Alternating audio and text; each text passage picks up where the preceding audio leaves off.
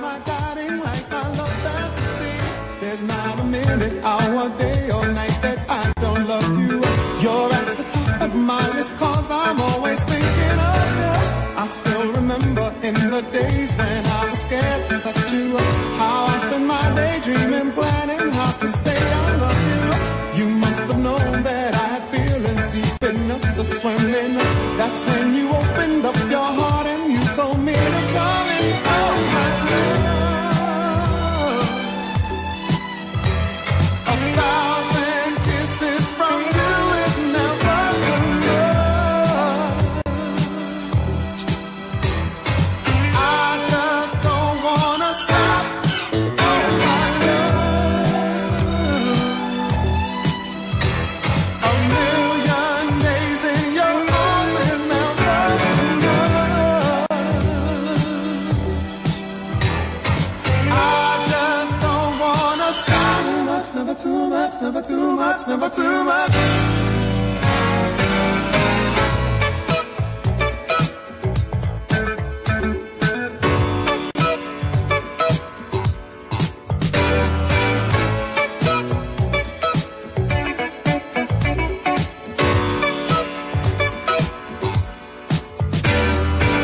Woke up today, Looked at your picture just to get me started.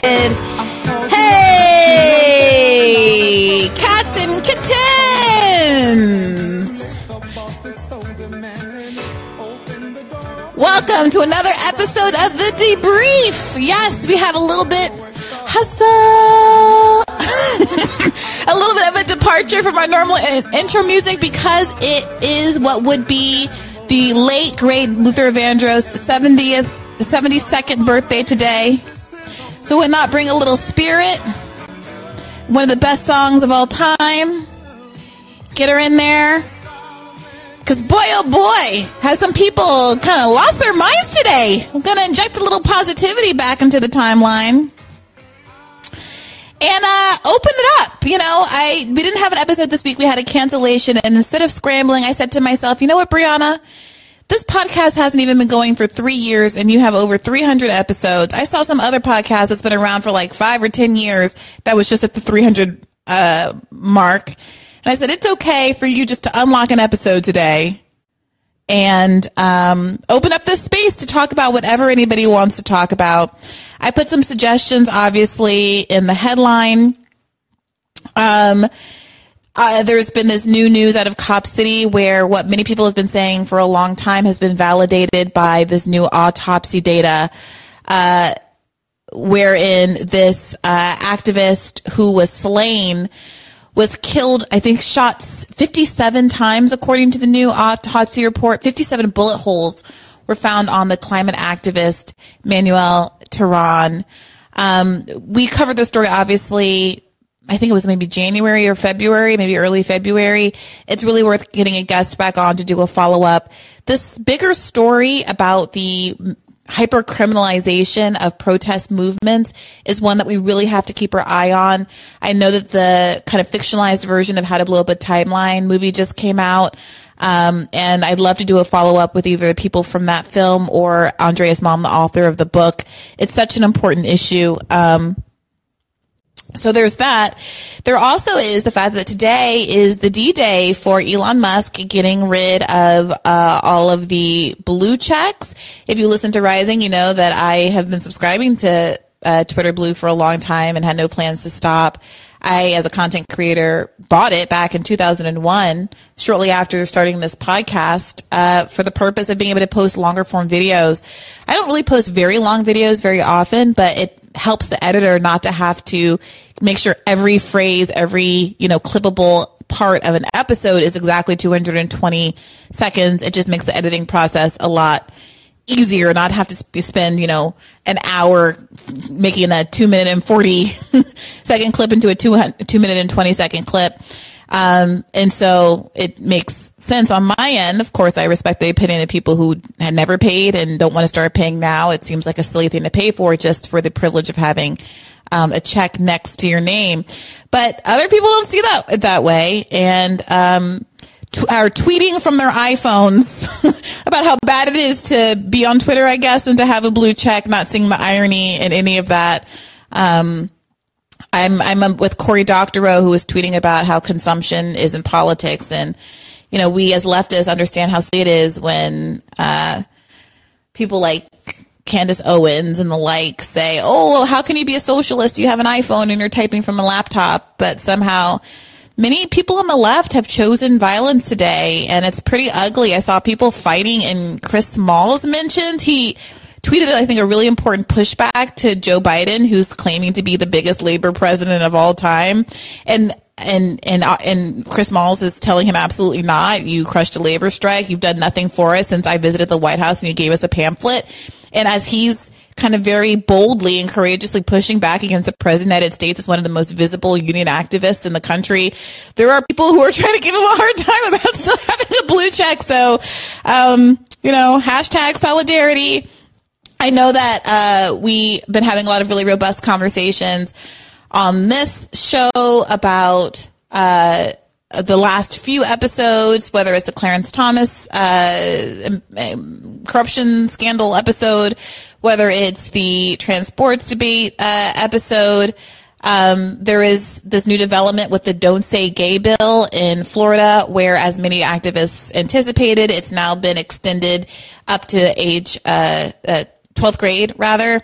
So this claim that it was about inappropriate teaching standards for small children, um, you know, people teaching you know, little kids things that were not appropriate for their age level, that rationale has kind of gone out of the door, unless you think that seniors in high school shouldn't uh, have any acknowledgement in the classroom that, you know, gay people exist. So that's, um, you know, a setback, uh, and but potentially evidence that Ron DeSantis is getting over his skis somewhat. His poll numbers are down. Republicans have come out of the woodwork talking about how they think he needs to lay off. This uh, six-week abortion ban is another issue that's getting on the craw of many a re- Republican.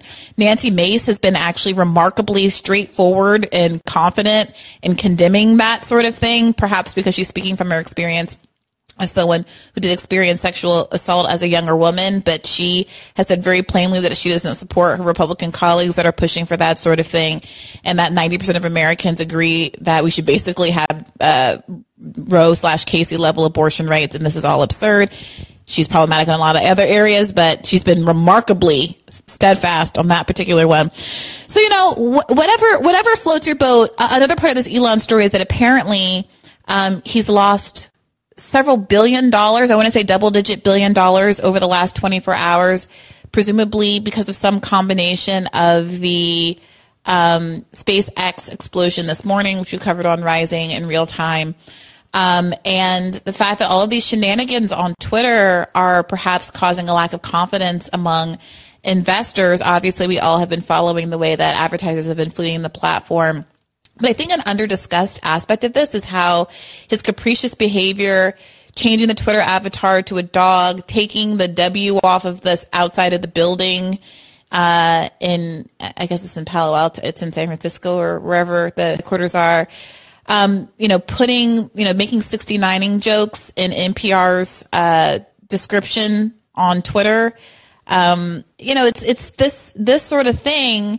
It's not the kind of normal C E O behavior, and it seems to be causing investors to lose confidence, um, shareholders to lose confidence, and it's having a real financial impact on him. And an argument a lot of smart people have been making for a long time is that even if you disagree with the ways that Twitter was run beforehand, and I'm one of those people who was very critical of earlier Twitter and what I perceived and a lot of you guys perceived to be shadow banning and algorithm changes that disadvantage the left probably as much or in similar ways as it has now been documented it's been disadvantaging the right through the Twitter files, et cetera. You know, this has not helped. Um, and ultimately, a lot of smart people have been arguing that Elon Musk is going to end up back with the same policies that the previous owners used, because it's been the market that's been dictating these things much more so than ideology. And maybe we're in a place where the culture war aligns more with the left, so it, it feels like a more of a leftward swing. But it does really feel like Elon Musk is going to either have to take a big L on this investment or realize that if you want advertisers to come back, because that's the basis of your funding model, you're going to have to stop acting like a child and stop making this uh, site a place that people feel so hostile about.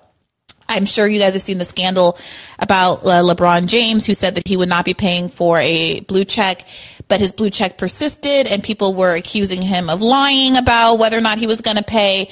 And it turns out that Elon Musk has now admitted in a tweet that he decided to pay out of pocket, as it were, for some high profile celebrities to keep their blue checks um, kind of against their will, which is weird. The whole thing is just so deeply stupid. Um, let's hear what y'all have to say.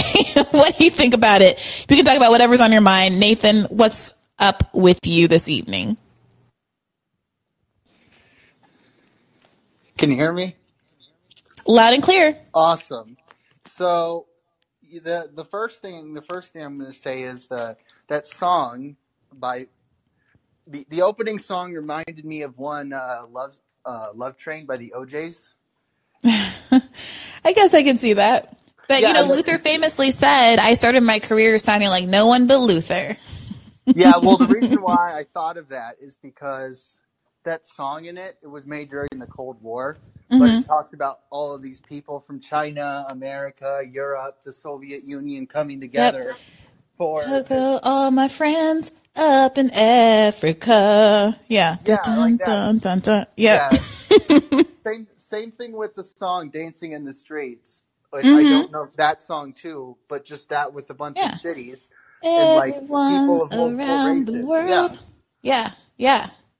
Are you ready for a brand new beat? Yeah. Yeah. Yeah. I, we know. Reason, I don't know why I like those songs so much. I think it's because it just it just feels good. It just feels like a good thing to do. I don't know why. It's, there's something there's something that feels wholesome about those kind of songs, where even though I'm generally a very realistic and not particularly generous person when it comes to outcomes, you know, I kind of uh, pr- prepare for the worst and hope for the best usually. Mm-hmm. But, but but when I listen to those songs, I kind of feel like I don't want to do that anymore. I hear that. I mean, I think music is amazing therapy. Part of why I'm so committed to my kind of running regime is not, I mean, you know, there's the running and the endorphins, but it's also a time when I'm not listening to podcasts, I'm listening to music. Mm-hmm. And my running playlist is extremely eclectic. And what ties the songs together, it's like whatever gives me that endorphin boost. And definitely, um, there's a lot of Luther on that, on that list. But, but yes, the there's there's two things that I, I wanted to talk about. This, I, um, so the first thing was I, I think it was Chris talked about what happened last week, where the black man. I, I can could you remind me what some of this, with what some of the details were, where he was just out and about during his normal day, and then someone, and and and then he got shot by an elderly white guy. So this was this a sixteen-year-old kid actually. Yeah. Um, who was sent to pick up his siblings from a neighbor's house. He got the address wrong. It was something like one two three Cherry Lane, but he went mm-hmm. to one two three Cherry Street, which was a block over. And when he rang the doorbell, the owner shot him through the glass pane door. Mm-hmm. And then once he was on the ground, shot him again. At which point the kid was able to, I guess, crawl away, and, and he went to three other houses, three houses before he was able to get someone to get him medical assistance. By some miracle, the kid is alive and talking and is at home and has been able to give his side of the story. God knows what would be said if he weren't able to speak for himself. And the new news that came out, we covered this on Rising this morning, is that the gunman's grandson has come out saying that he thinks his grandfather is a racist, mm-hmm. that he has been known to say bigoted comments about gay people and black people and immigrants, et cetera. That this is neither here nor there. Certainly not everybody who watches Fox News feels this way or would behave this way. For sure, it's the most popular news show in America. But happens to be a heavy Fox News watcher, and he feels like he's been influenced mm-hmm. by a kind of paranoia that drove him to behave so erratically and be so reactive to a child ringing his doorbell uh, unexpected. Lee. Yeah, and the reason why I thought of myself is because I, I use the bus a lot. Mm-hmm. So and so, uh, unfortunately, it shouldn't be this way for safety reasons, but it is this way. Um, that a lot of the bus stops are not well marked, so mm-hmm. I'll just be standing out on the sidewalk at a corner in someone's driveway or something like that. And and if you didn't have a bus map with you and you weren't familiar with it, you would probably think I was loitering. Mm. And, of course, I never feel as if I'm going to be shot or have the cops called on me because someone thinks I'm loitering when I'm actually just waiting for the bus. But, of course, I look like a white hipster. So it's not like there's a serious threat that someone's going to do it on me. But if I were but if I were the same age, but I were black instead, I feel like there'd be a much greater chance that someone would mistake me as, say, loitering. Or, for, or or or something like that, where they might, you know, get out a gun or something. Do you know what yeah, I'm talking I mean, about? I mean, I'm inclined to agree. There was another story that just happened where a bunch of uh, black folks who were cheering their friend on who was running the Boston Marathon mm-hmm. had a bunch of police set up a barricade in front of them on the on the race on the race track line or whatever. Uh-huh. Uh, and there was a conversation. I don't know about the facts of that one, so I'm not going to make too many claims about that. But um. You know, part of what was so frustrating on Rising is that there's now been four of these stories and not all of them have a race angle, right? Mm-hmm. So after um, Ralph, I'm blocking his last name right now, but after the sixteen-year-old um, was shot, there was a case last weekend where a group of young people who were out trying to get to their friend's house made a U-turn in somebody's driveway. And someone came out of the house and shot at the car, killing one of the passengers in the car. That young woman mm-hmm. is dead because mm-hmm. this man came out and just randomly shot her. There was a third case. Let me make sure I get, this, get these right. There's a third case where a couple of teenage girls, high school girls, who were carpooling, hopped out of one car to get in their carpool car, realized when they sat down that it was the wrong car because there was a man on the front seat. They immediately got out, got back into the original car. The man gets out of his car and walks over to them, so they roll down the window to apologize for getting on the wrong car, and he pulls out a gun and shoots both of these girls. What? And, and one of them, I think, was less seriously injured, was grazed. The other one was shot and had just got out of surgery for her spleen and all these. She was shot in, like, the, the abdomen twice, mm-hmm. I believe. And then the fourth instance of these, like, mistake-driven shootings, although I think this one is a little less in the group, uh, involved a group of kids. This was in uh, North Carolina, I believe. A group of kids playing basketball. Basketball rolls into this guy's yard. He comes out and just starts shooting at people, and he ends up shooting the parents of a six-year-old girl. The parents survived but were kind of seriously injured and went to the hospital, and the girl had a bullet graze her cheek. And but, you know, there but for the grace of God, you know. So this is, it's like the wild, wild west out here. And who knows, is this selection bias? Are we hearing these stories because the news has picked up on that there's like a trend that they can tell, a trend story they can tell, and these local news events otherwise wouldn't be getting national attention? Um, I haven't even brought up the one, there was that Sweet sixteen shooting in Alabama, I think, mm-hmm. where something like thirty-odd members of a Sweet sixteen party were shot and many of them died, including the brother of the birthday girl. I mean, just horrific stuff happening out here. But that one wasn't one of these, um, uh, you weren't where you were supposed to be, so I shot you cases. That was a little bit different. But, yeah, it's it's wild. Mm-hmm. Yeah, I just always get the impression when I see those stories is that usually the people who do it, they just need to they they just need to go listen to some Luther, I guess, or, mm-hmm. or, or something like that because because I, I obviously, I'm not going to say I was raised without any kind of racial bias or whatever. Like, no one is. But but as far as the actual stated beliefs, I was raised with stories like the Good Samaritan, the woman at the well, and things like that. And those are examples where Jesus just goes and helps someone who, well, or someone in a parable, like like with the Good Samaritan, goes and helps someone who would otherwise be considered undesirable or an outcast or something. And and Jesus or one, someone in the parable just does it because it's the right thing to do.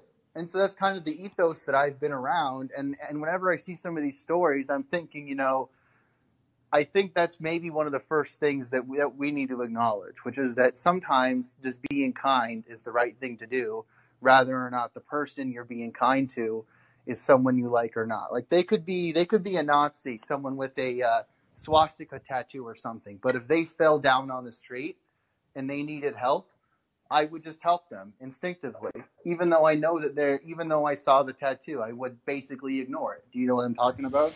I mean, I, yeah, I mean, there might be some people who are going to have some mixed feelings about, uh, about that one. But I, I do think, I mean, these cases are being lumped together. But, you know, the last guy, the guy who shot the parents and the six-year-old, he was already um, being, uh, uh, he had been charged with a felony for beating up his girlfriend with a hammer.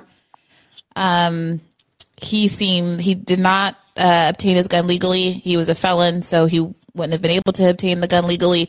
That's a very different sort of case in terms of motive um, and background than someone like these home shooters who appear, I believe, in both cases to have legal firearms, but seem to be acting on some stand your ground-ish premise where they believe they are entitled to just wantonly murder anybody who strays onto their property. Right. I saw, I think, in the New York Post um, an article about how the first guy who shot uh, Ralph Yarl, the sixteen-year-old boy, had a no solicitation sign, as though a no solicitation sign is a license to kill. It is not. So, you know, there's just a lot of stuff going on. Race, like I said, is not, doesn't really seem to be a factor uh, in most of these. The woman who was killed in the turnaround driveway case was white, mm-hmm. and the shooter was white. The cheerleader's killer, uh, sorry, shooter, they didn't die, thankfully. The cheerleader shooter uh, is uh, Latino. The cheerleaders, I think one is white and one appears to be either mixed race or Afro-Latina. I mean, her last name is Washington, so I'm going to go with half black, half white. Right. uh, based on what she looks like and her name being whatever it is, Washington. Um, and in the last case, the shooter is black and the family, uh, the parents and little girl were all white. Mm-hmm. So, you know, it's all over the place and it's messy, but, you know, they all involve guns. So. Do with that what you will. Yeah, and, and, and honestly, I used to be more pro-gun, but I've kind of wavered on that now, and I don't really know what I believe. I'm still digging through it. Yeah. But that's but that's probably not, as we probably don't have time to litigate that here. The last thing I want to mention is that I really kind of, there's something struck a nerve with me with with the, the East Palestine thing. Mm-hmm. Because I, last year, or sorry, this year, a couple of months ago, there was a fire up at, up at a natural gas facility up in the uh, um, cities, the Twin Cities in Minnesota. And a bunch of the toxic fumes went down to the city I live in, which is kind of in mm. south central Minnesota. And I was just on the bus one day, and I and I had this kind of feeling like I wanted to throw up, and it got mm. so bad that I had to get off the bus. I had to get off the bus, go inside, eat some food, drink something, and I had to get back on the bus, and I couldn't even go to work that day because I was getting sick again just getting back on the bus. That's that, that's how bad it was, and that pollution was maybe a third or a quarter as bad as East Palestine. I can't mm. imagine what would have happened if it would have been an East Palestine level event. I might be dead right now because I have asthma, chronic asthma, mm. so I just can't be around those kind of pollutants. But I have personal experience with that, and I would not wish that on anyone. So the people who talk to the people who talk down to the East Palestine residents as if they deserved it because they voted for Trump, that's ridiculous. No, no one deserves to be poisoned. Ever. Absolutely, absolutely. It's I, I was a little disappointed to see not many, but a couple of comments in that vein under the video, and you know I don't think those are members of our community who think in those right. sorts of terms. But um, that's a pretty that's a pretty dark way to look at the world. Um, mm-hmm.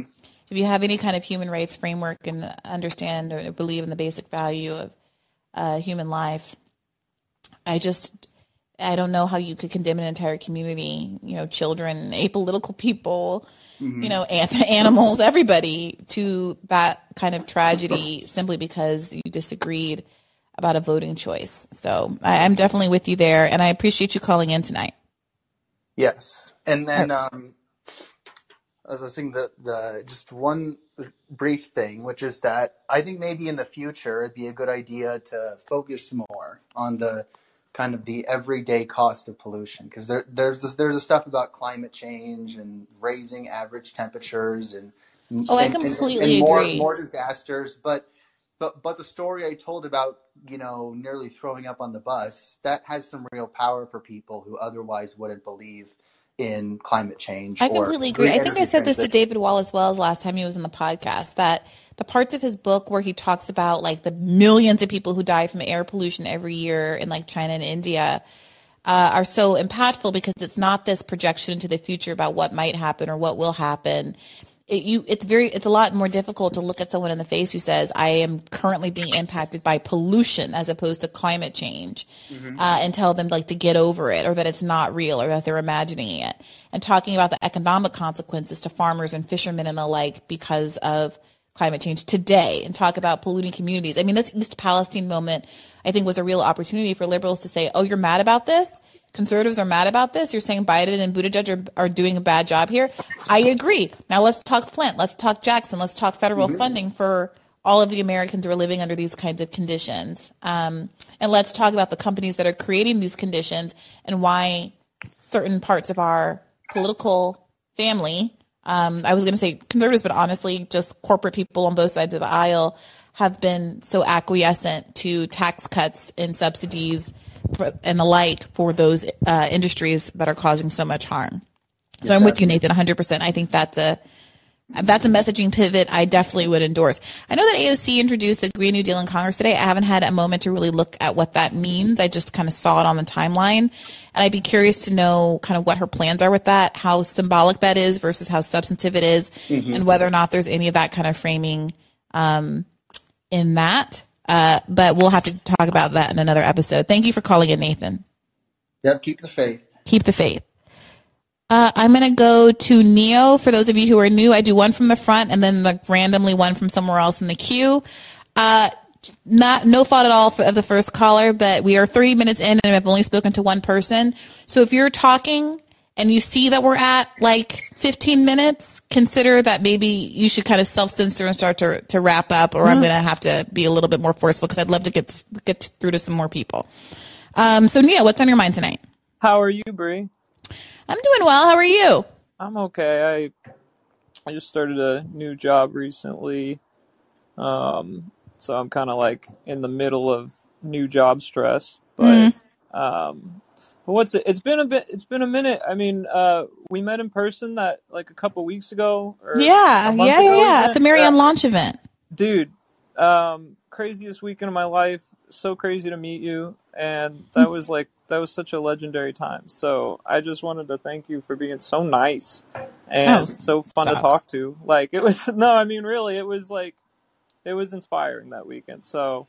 Um, well, it was my it was my pleasure. It was lovely to be there and to meet you as well.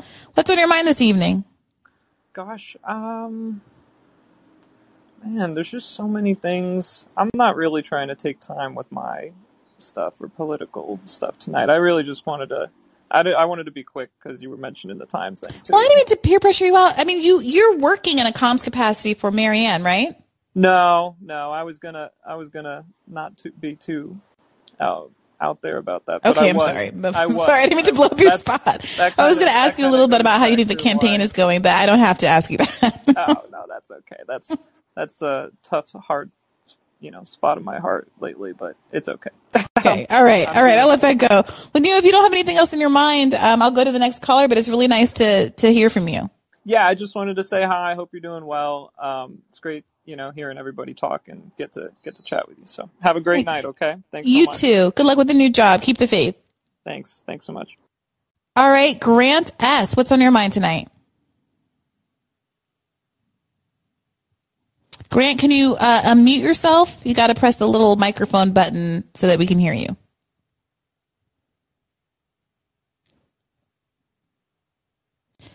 Ground control to Major Grant. All right, Grant, get back in the queue. If I see you back there, I will try you again, but I'm going to go to Sabby Sabs. What a pleasure to have you in the chat tonight. What's on your mind? Can you hear me? Loud and clear. greetings. I never get to call into anything. It's so good. I feel like oftentimes you're like streaming or we're doing things at the same time. So it's such a pleasure to see you here. What's going on, Sabby? It was, it was also really great to have you on uh, Rising this week. Oh, yeah. Thanks so much. Um, I wanted to call in because uh, yesterday I actually covered uh, R F K Junior's uh, announcement on the ground. I saw that. And in Boston, I saw you live streaming it. What did you think about it? I'll, like, I'll be honest. I was really surprised it was that many people there. Um, I heard it was, we had a Weigel on who was also there to talk about it today on the show, Dave Weigel, formerly of The Post, now of Semaphore. And he said it was a big room and there were a lot of people in there and they were very excited, and that there were people from across the ideological spectrum. And there were people who, you know, even though the media kept trying to uh, frame him exclusively as, you know, a quote unquote anti-vax candidate, who really valued his anti-war bona fides, his talk about uh, ending corruption and draining the swamp.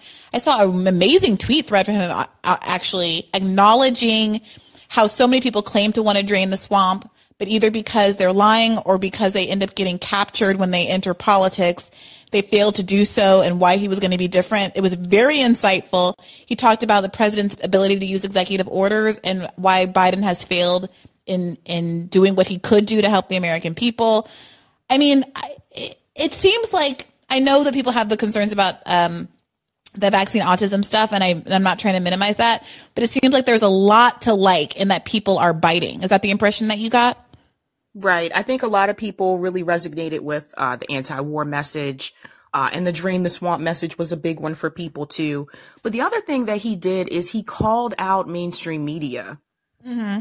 And he said that, you know, a lot of people don't trust the media anymore, and I can't blame you. And he said, like, they are, you know, spreading narratives that are not true about people, and we need, like, a media to be truthful again. And so a lot of people, I think that message resonated with a lot of people, too.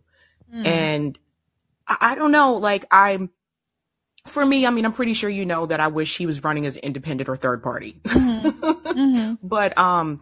what really kind of concerned me was that before I even got to the event, I got messages from people that told me be very careful because of the message that he has. They were very concerned that someone would try to hurt him. Mm. And because mm. he's a Kennedy, and they tend to have this history of unfortunate events. Mm. And while we were there, an alarm went off while he was speaking, and everyone just kind of froze and were like, what is happening? And then there was an announcement over the intercom that said, there's an emergency in this building. And the first thing I thought was, oh my gosh. Yeah. I was like, not even, not even.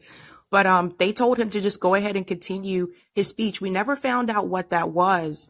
But I do wonder, you know, I really wonder if he's somewhat afraid, given the history, like what happened with his, his father and what happened with his uncle. Mm. Maybe that's part of why he waited until this time in his life. I mean, not that, you know, it's not tragic if someone who is, you know, a little bit older is, is murdered.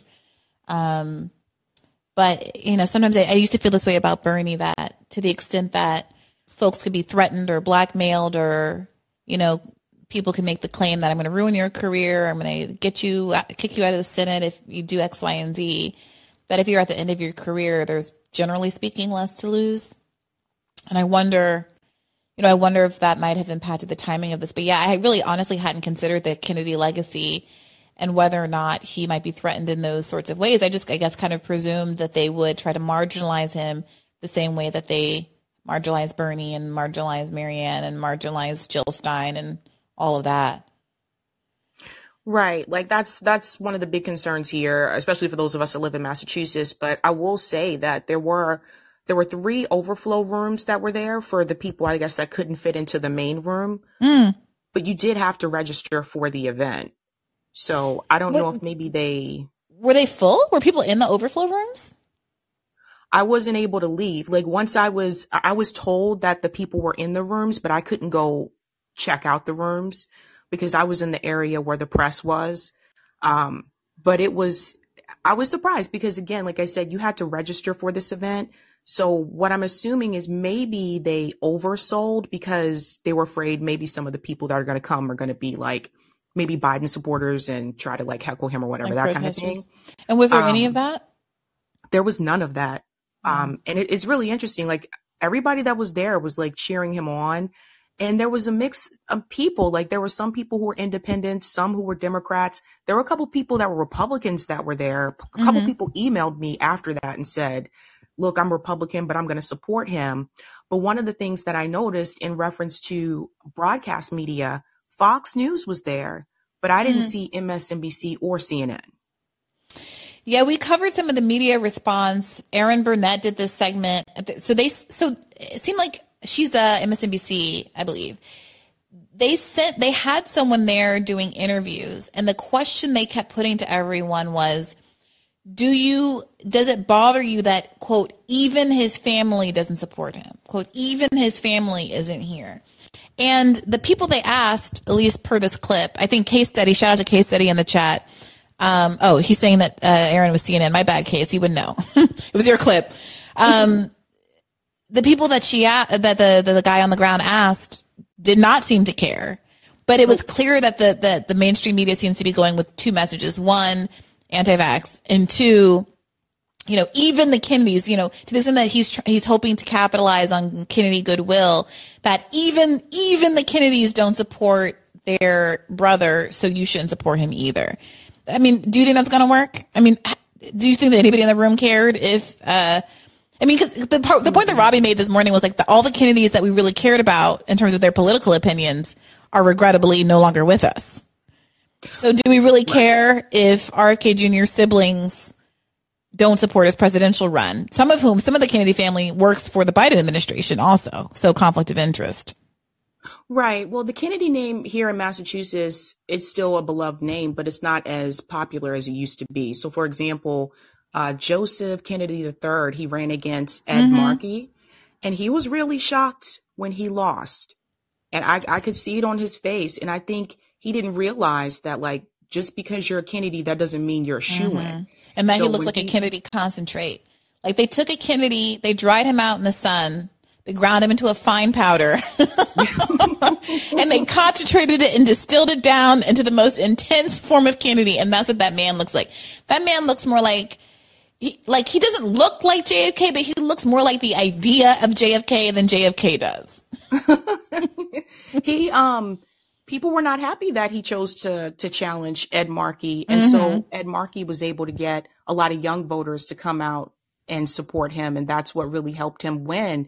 Uh, but yeah, he was kind of running to, he said he was progressive, but he was actually running to the right of Ed Markey. Like mm-hmm. he was against legalizing marijuana, like those types of things that a lot of particularly younger people and older people actually do care about.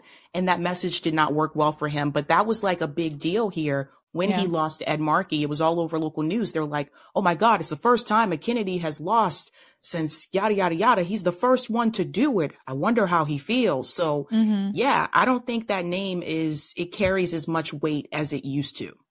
Yeah. I remember he did that whole, um, he, re- he inversed the, uh, don't ask what your country would do for you, ask what you could do for your country. And he was like, that's stupid. And I was like, thank you for saying that, because I've always felt like that was stupid. You definitely should be asking what your country should do for you. That's why you're giving them your tax dollars. um, yeah, I, I remember that was very exciting um, when when Markey managed to defeat him. That was that was a great, a great Massachusetts moment. So you're feeling, how are you feeling? Uh, let me ask you this, Sabi. I, I asked Dave Weigel this. We didn't really have much time to get into it on Rising, but what do you make of the fact? I mean, you said that you would prefer to, that he be running as an independent. Um, what do you make of the fact that he doesn't seem to have gotten as much pushback as Marianne for running as a Democrat, even though he's really emphasizing, you know, if you go to his website, it's like big, bold letters, I'm a Kennedy Democrat. I think a big part of it is the anti-war message. Mm-hmm. That's a big one from the, some of the people that I talked to. That was the big one that that was the consensus that it seemed like everyone that I talked to had, the fact that they were like, yes, he's anti-war. And I was like, well, what about this, this and that? And they're just like, yeah, but he's running on anti-war. And that's what I really care about and what I'm passionate about. Mm-hmm. So that that's a message that can you can win over people that are independents, Republicans, and some that are Democrats as well. And I think he's going to have more of a a wider Uh, a, a range and a wider appeal. I will say his response in reference to the Russia Ukraine war, I really felt like that was a decent response. Mm-hmm. Is that, you know, we don't, we, we do feel bad for what's happening to people in Ukraine. But at the same time, he's like, we have to stop calling people Nazis and start call and stop calling people pu- Putin puppets at the same time. He said, this is just getting ridiculous, basically. So he said his goal is to bring people together. And I was like, you know, this this really makes a lot of sense. So I think like what he said, it really resonated with a lot of people. Now, I will say, if I get the chance to talk to him, I would suggest to him to please shorten that speech. That speech was incredibly long. Uh, yeah, I, I had not watched it because I saw that. I mean, I saw you live streaming it and I caught um, a little bit of it. Um, we were obviously um, recording also for most of it. But uh, it, I did, it did strike me because I went to Marianne's and hers was like tw- like maybe fifteen minutes, twenty minutes. um, and it hit on some of the same themes, I will say. Like the, I think that both of them were very strong on the corporate corruption. But I completely agree with you that what really makes um, R F K's thing, and I'm trying to pull up his website right now. I don't know why I can't find it. It's like R F K twenty twenty-four. Anyway, I was reading from it on Rising either today or yesterday, and his section on Ukraine is really good. And people forget that he is an environmental lawyer, and all of that was really good. Um, and you're right. He's really, he really understands, I think, where the public is on this issue in a way that Marianne either doesn't or just simply doesn't agree with. And for people who are wanting an outsider candidate, I, I think I agree that the reason why there's more, less pushback, I should say, against R F K Junior running as a Democrat than Marianne is because even though I, I think that Marianne did a good job of being adversarial in her opening speech, she has this history of saying things that are not especially adversarial. And R F K Junior is coming in like, we're going to take, we're going to tear down the C I A because they killed my dad. Like you can't get much more adversarial than saying we gotta we gotta dismantle the part of the government that has literally been murdering my family for yeah. decades. And revolutionary leaders and people like M L K yeah. and Malcolm X and Fred Hampton. So we really want someone to we really need someone to to make that kind of statement and not be afraid to do so. And it seems like to me he just doesn't seem to be fearful. Um, and I think I think we're more afraid for him than he is. Like to be honest, but. I think that he has a good message. I don't agree with him on all of all of his policies that he has, but I think so far he does have a good message. And I think he might be the candidate to bring people together across political ideologies because of his anti-war message. Uh, but I, I I will say, like, if I get the opportunity to talk to him, I will tell him, like, you know, you need you know, you need to run as independent. Right. You know, the D N C yeah. is going to screw you over. You know, they're going to do this. But. Yeah, I mean, we'll see what, I mean, I, we don't have to wait and see. We know they're going to try. I am kind of heartened by that fourteen percent poll number right out of the gate. The number of people I see saying I'm an independent or I'm a non-voter or, you know, I, I'm a, I'm a disaffected Democrat, but I'm going to start voting again. I'm going to change my registration. I'm going to cross the aisle to vote for R F K. I thought that maybe it would be difficult for him to thread the needle of like trading kind of on the Kennedy name and coming off as someone who was adversarial, but he seems to be doing it very well. It seems like this long legacy of being adversarial because of his environmental activism and because of his anti-war activism has led him a lot of credibility in the space so that the idea of like putting Kennedy across your website is just not as impactful to people as the, the licks he's already taken to stand for what he believes in. And it, it seems to be working. Um, here's right. what he said on his website, by the way, about Ukraine. Uh, this is in a section called Bring It Home. Uh, he says, as president, R F, this is obviously not written in the first person.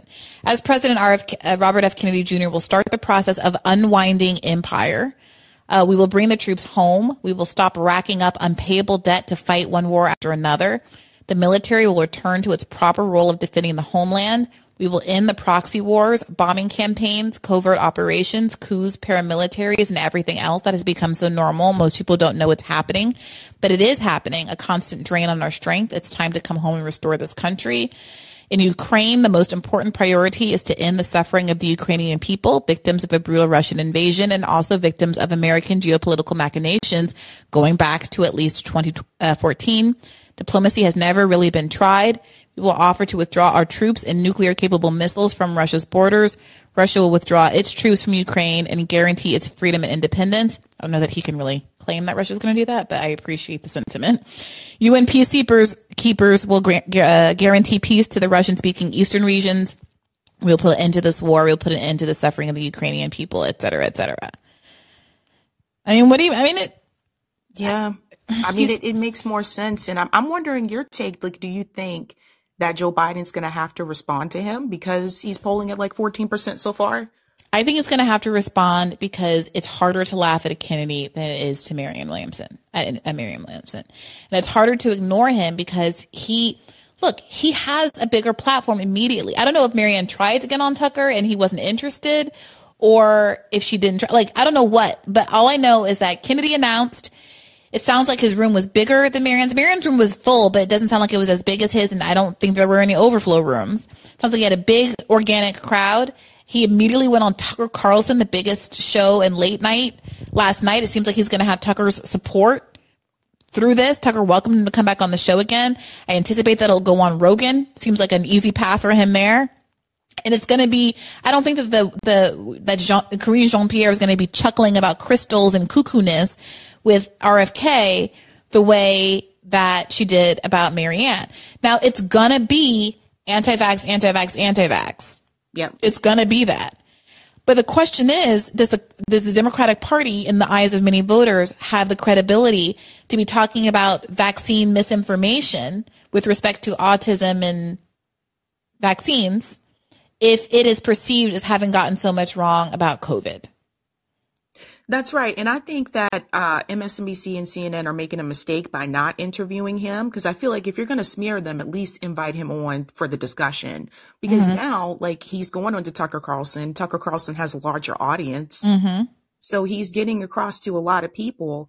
And then people are, I think the viewers at home, some of them are able to see this, that like, okay, we see he's coming on to Fox News. He's being invited on there. I also see that they're smearing him on C N N and M S N B C, but I don't see them inviting him on.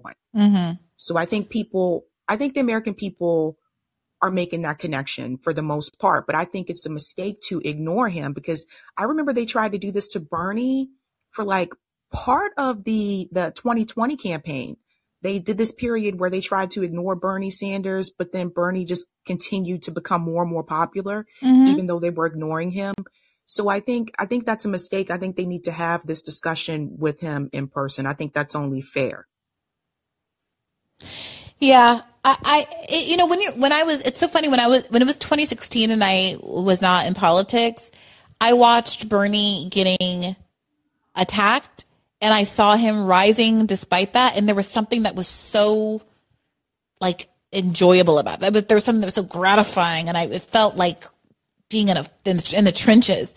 In twenty twenty, feeling like there was some responsibility being a part of the campaign, I felt less confident making the kind, you know, saying, oh, he should, not that anybody was listening to me at all on the campaign, but I would have felt less confident making decisions like, oh, okay, Bernie, take this risk, because the blood was would be on my hands if it didn't work. So I can't I can't tell if it's me not being a part of R F K's campaign that makes me want want to tell him burn it all down, and and, and you know, we laugh at your tears, and you know, um, uh, what what is the what is the thing that Bernie always says um, about, like, you know, you're in it, you know. Uh, I, I relish the fact that you're coming against me, if the F D R quote or whatever it is. Like, I, I can't tell if it's just that I'm outside of it, so I can want want him to go like scorched earth, or if it's it's just I see him as more of a scorched earth candidate, and that it's coming more organically to him. But it, I do have the feeling, I do, my sensibility is that what he's doing is working. He should keep doing it, and that he might be able to have a better result, and that maybe he's the kind of person who would be willing to do a dirty break, Um, because he does have this appeal, perhaps even more so than Bernie, across the aisle. And what on earth would they do if he actually, at the end of the Democratic primary, that he would lose, you know, would, would likely, you know, all things being equal, lose, went ahead and said, I'm running third party anyway. I mean, that's the point at which I would start be start getting worried whew, about him getting the Kennedy treatment, if you know what I mean.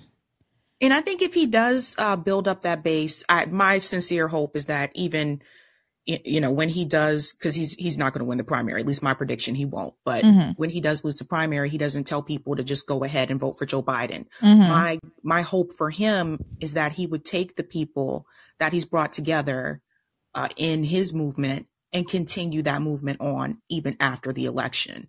And I think that's how we're going to really build like some type of a, a strong grassroots movement in this country, is like, We had we had that with Bernie Sanders. Like, we had the numbers. We really did. Yeah. We had the numbers to have a mass movement across this country.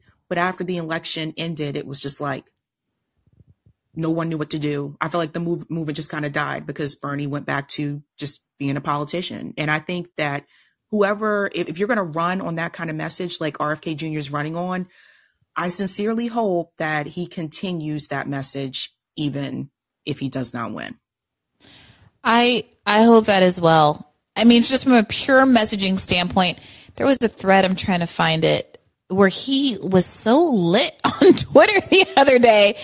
Um, he sounded, I mean, he sounded like supercharged Bernie. He he sounded like twenty sixteen, I have nothing to lose Bernie, but like more aggressive. It was about, um, it was such a strong anti, oh, here it is, here it is.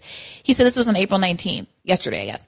He said, most people who get into political office run on the same platform and say they're going to, quote, drain the swamp. And I think most of them believe it. They're going to clean up corruption and rein in these agencies. Most of them say that honestly, and I believe that in most cases, they're earnest about it. Then they get into office and they become paralyzed. Some of them become co- co-opted by the corporations that help them get elected. For most of these changes, you don't need congressional support. The president can do it himself, but they never do because they don't understand the agencies. As Benjamin Franklin observed, if human beings were angels, we wouldn't need a regulation, and the problem is that they aren't. And regulatory agencies need to be on the side of the small businesses, the American public, and the children's house rather than the multinational corporations who want to subjugate and uh, commoditize us. I think there's a little bit of typo there, but that's okay. We're not going to get them on that. So, like, I mean, him saying he's willing to use executive orders, him acknowledging that, like, the drain the swamp stuff is uh, the right message, but people are either hypocritical or become too captured to actually follow through on it. I mean, he's identifying the problem with the passion and kind of, like, energy of Trump, but the specificity of uh, Bernie Sanders. Someone, like, if you're an environmental lawyer, you understand agency capture and the regulatory issues probably than any other sector, better than any other sector, because that is your bread and butter. Like, you don't, environmental law is like an agency law. Like, you're dealing with nothing but, I mean, all these massive agencies that were created under Nixon to deal with these environmental problems. And you understand exactly why it is we have the backlogs that we do in environmental law, why we have the back and forth, the ups and downs, one step forward, two steps back. You understand exactly what corporate corporate influence could could do, and and you you have a very good understanding of how government works through an environmental law lens. And this man taught at Pace for like thirty years. People are acting like he just crawled out of a gutter somewhere. No, it's true. And I think also too, the environmentalists like himself, they understand the connection between war and climate change. Mm-hmm. They understand it. They make that connection. And I think that's really important. Um, he also made a joke too. He said that uh, he was censored for eighteen years. And he mm-hmm. said, that's why his speech is going to be long. Yeah, God bless him. I mean, like, we'll see, we'll see what happens. I mean, he, he's a little, he's a little rough around the edges, you know, and I think that people say things and the media will run with them. And I think that Bernie had amazing message discipline. And so as much as they came for him, there was only so much people could yell at Bernie about, because he only really said four things over and over again for forty years. God bless him. And so we'll see what happens with R F K. You know, he lets some stuff come out of his mouth every now and again that could create some media cycles. But my feeling is that there is a significant number of people, maybe not enough to win, but a good chunk of people who are so disaffected and are so drawn in by the good things that he has to say that they're going to let a lot slide, whether it's the kind of weird, cringy Holocaust statement that he made at the anti-war rally or this uh, anti-vax stuff or whatever it is. And, you know, everybody says cringe things. Joe Biden wrote the crime bill. So I'm not going to sit here and moralize about someone willing to overlook the vaccine autism stuff when Jim Crow Joe is over here running the country. I just, I don't have that in me. That's right. That's a good point. Well, thank you so much, Bree. Thank you for joining. This was such a delight, Sabby. Bye. Keep the faith. All right. Orson, what's on your mind tonight? Hi. Hello. Can you hear me? Loud and clear. Hi. How are you? Yeah, I'm a big fan of your show. And um, I um, I was listening to your last several episodes, and uh, I have some thoughts on those. And um, before I um, uh, talk to you about that, I was wondering if um, I could tell you a little bit about the uh, activism I do. Um, you brought up music at the beginning, and I, I organize um, events um, not far from D C in a, at a prominent opera festival hmm. where I uh, I organize um, music and um, human rights activists and environmental activists and artists and musicians collaborate on a program. We call it A Time to Break Silence. So that's actually um, comes from a song cycle of the, the speeches and writings of Martin Luther King set to hmm. music.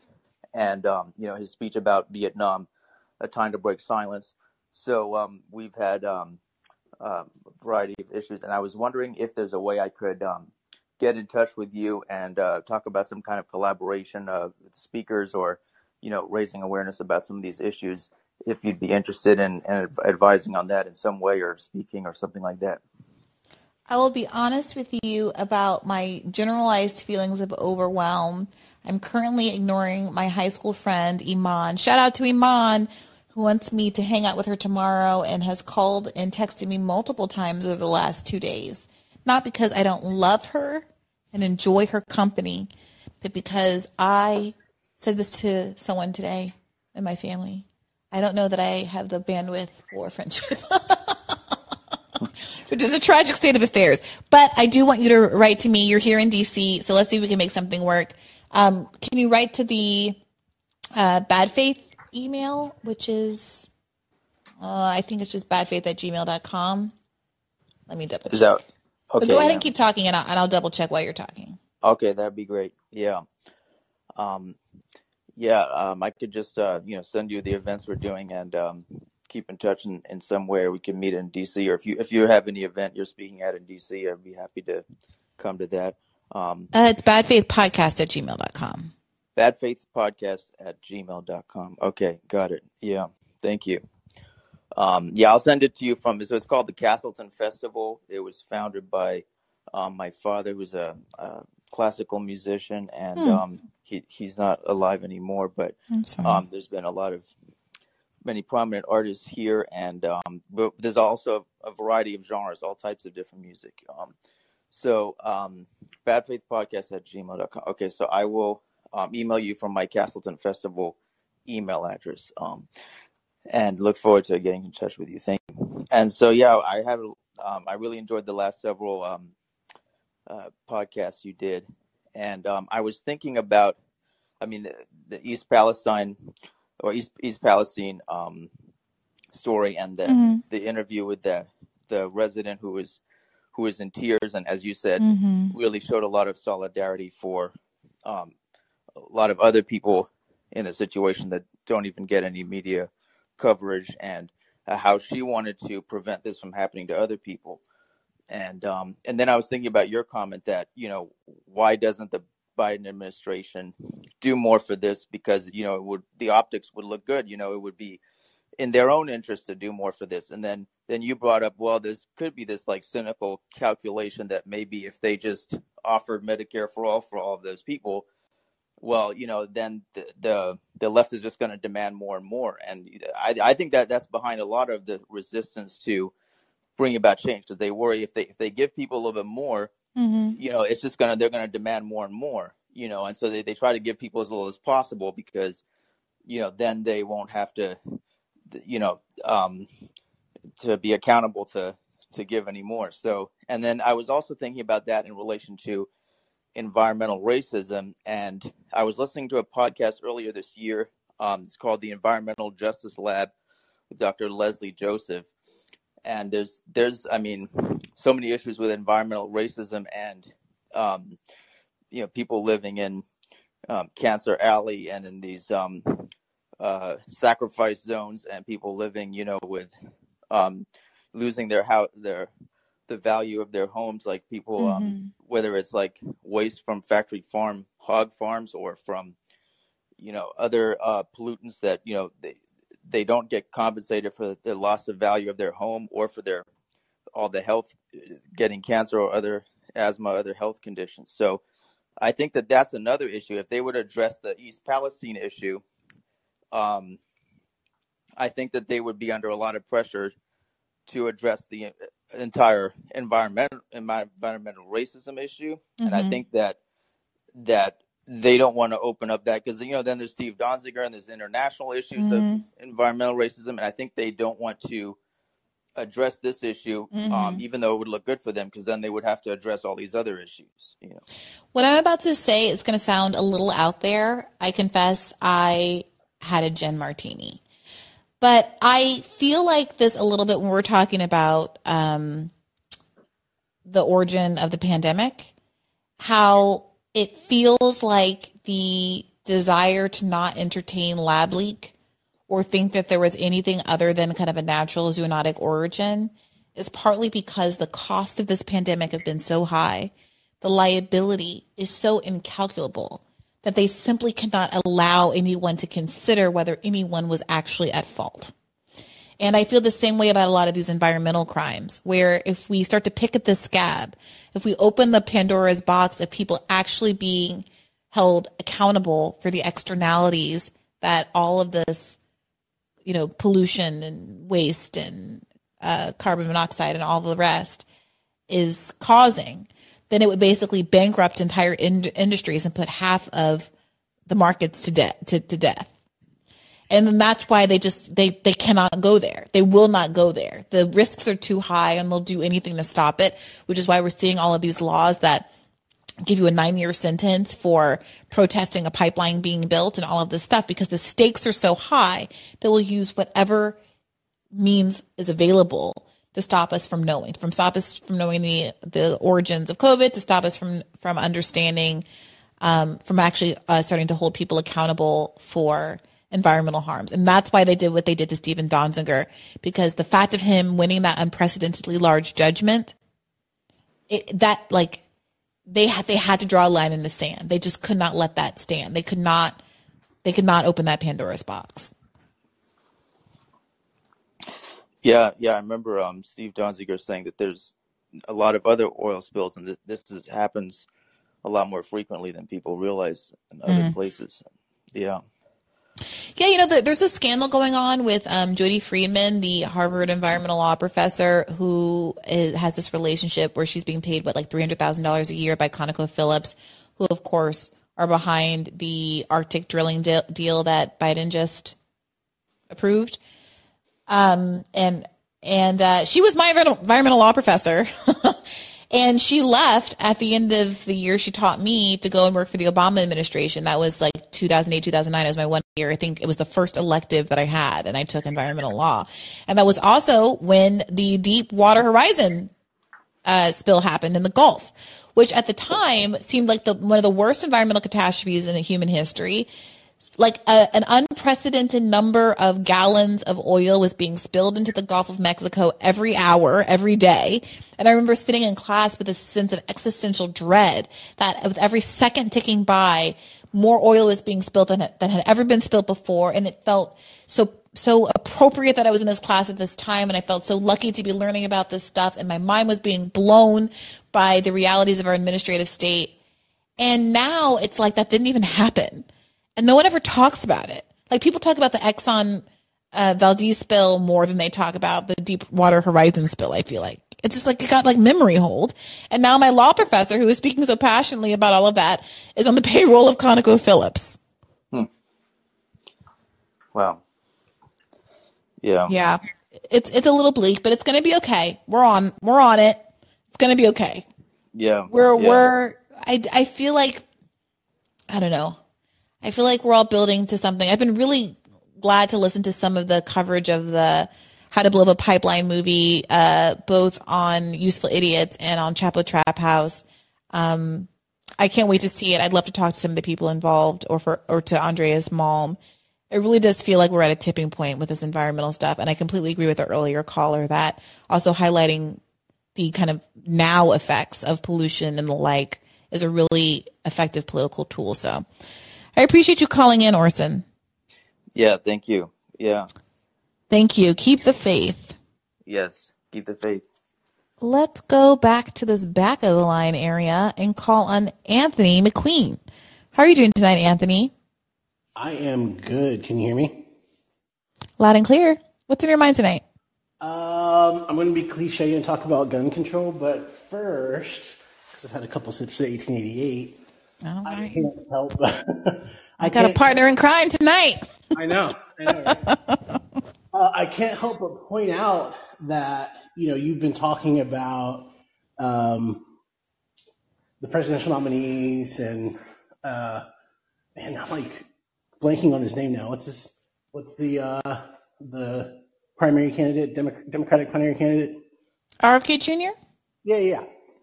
Uh, you've been talking about, you know, he's got a checkered past. He's a little rough around the edges. Um, he's a little kooky on things like vaccines, et cetera, but, you know, put his sins in balance against um, our current president, Biden, and, you know, it clearly comes out on top. And you think that people see that, and they're willing to look past some of the problems um, for the, the the whole, right? Mm-hmm. And ultimately, Democrats taught us how to do that. And mm-hmm. what I'm hearing is people going, yep, right, sure, uh, makes sense, of course.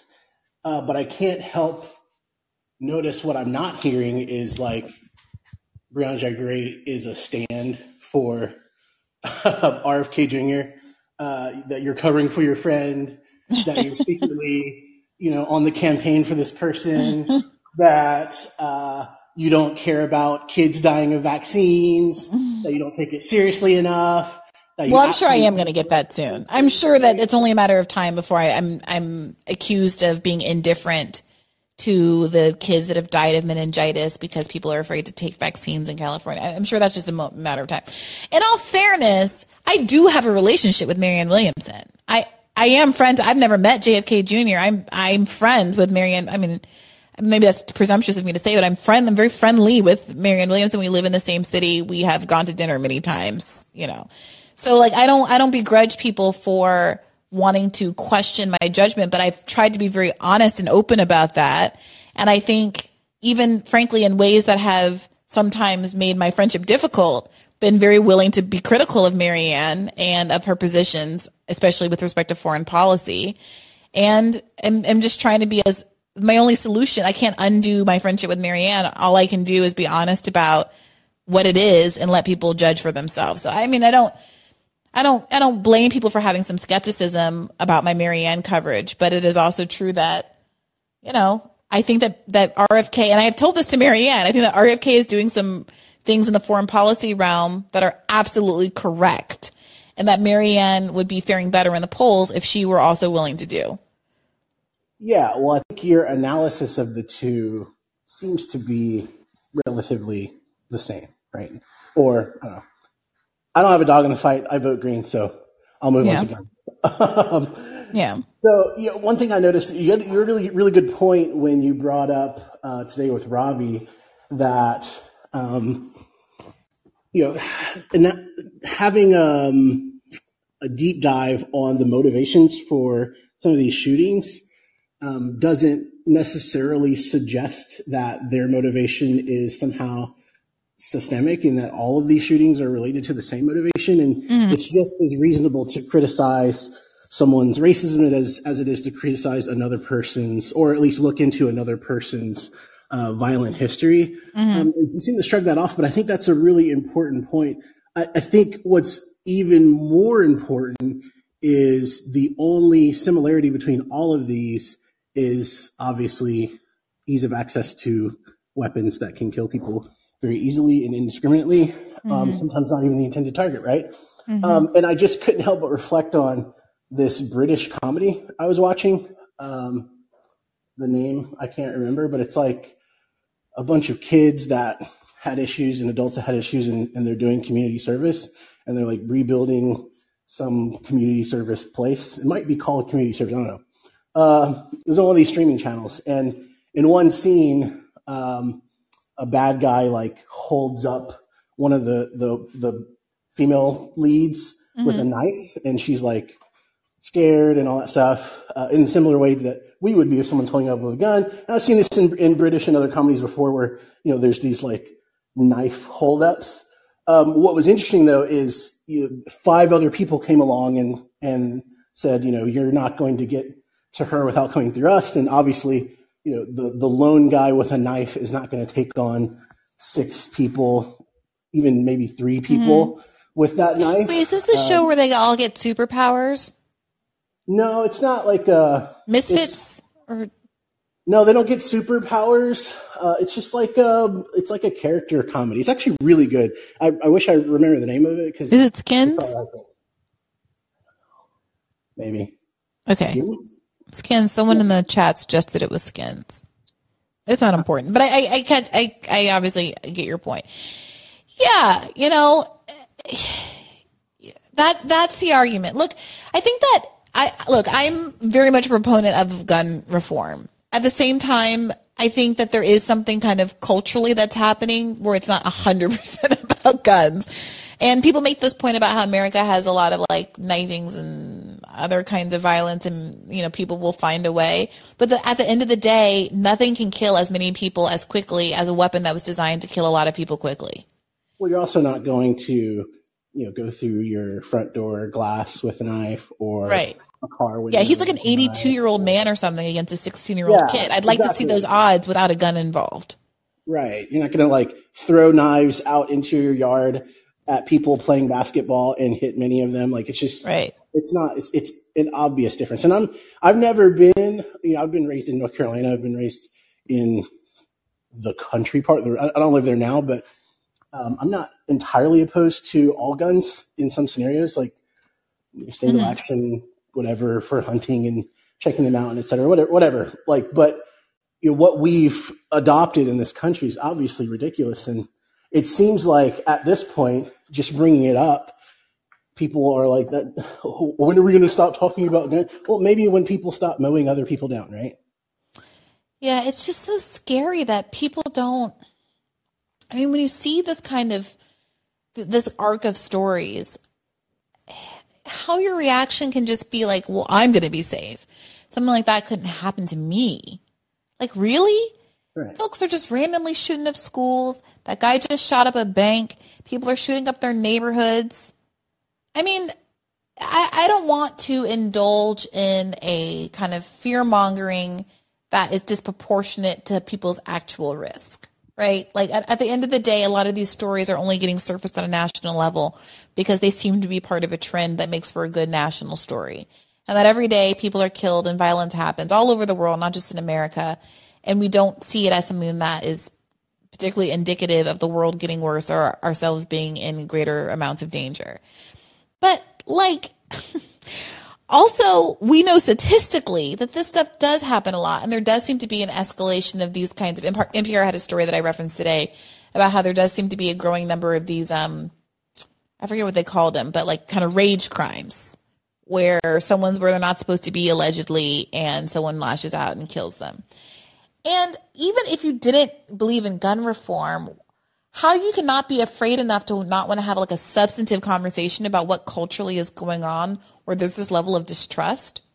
Like if, if I, I would like to think that if I were a conservative Fox News lover and I discovered that this guy is very distrustful, according to his grandfather, uh, his grandson, the um, guy who shot Ralph yeah. Ewell, that he, he is paranoid and distrustful of people of color and immigrants, et cetera, in part because he is consuming Fox News. At least this is his grand, grandson's perspective.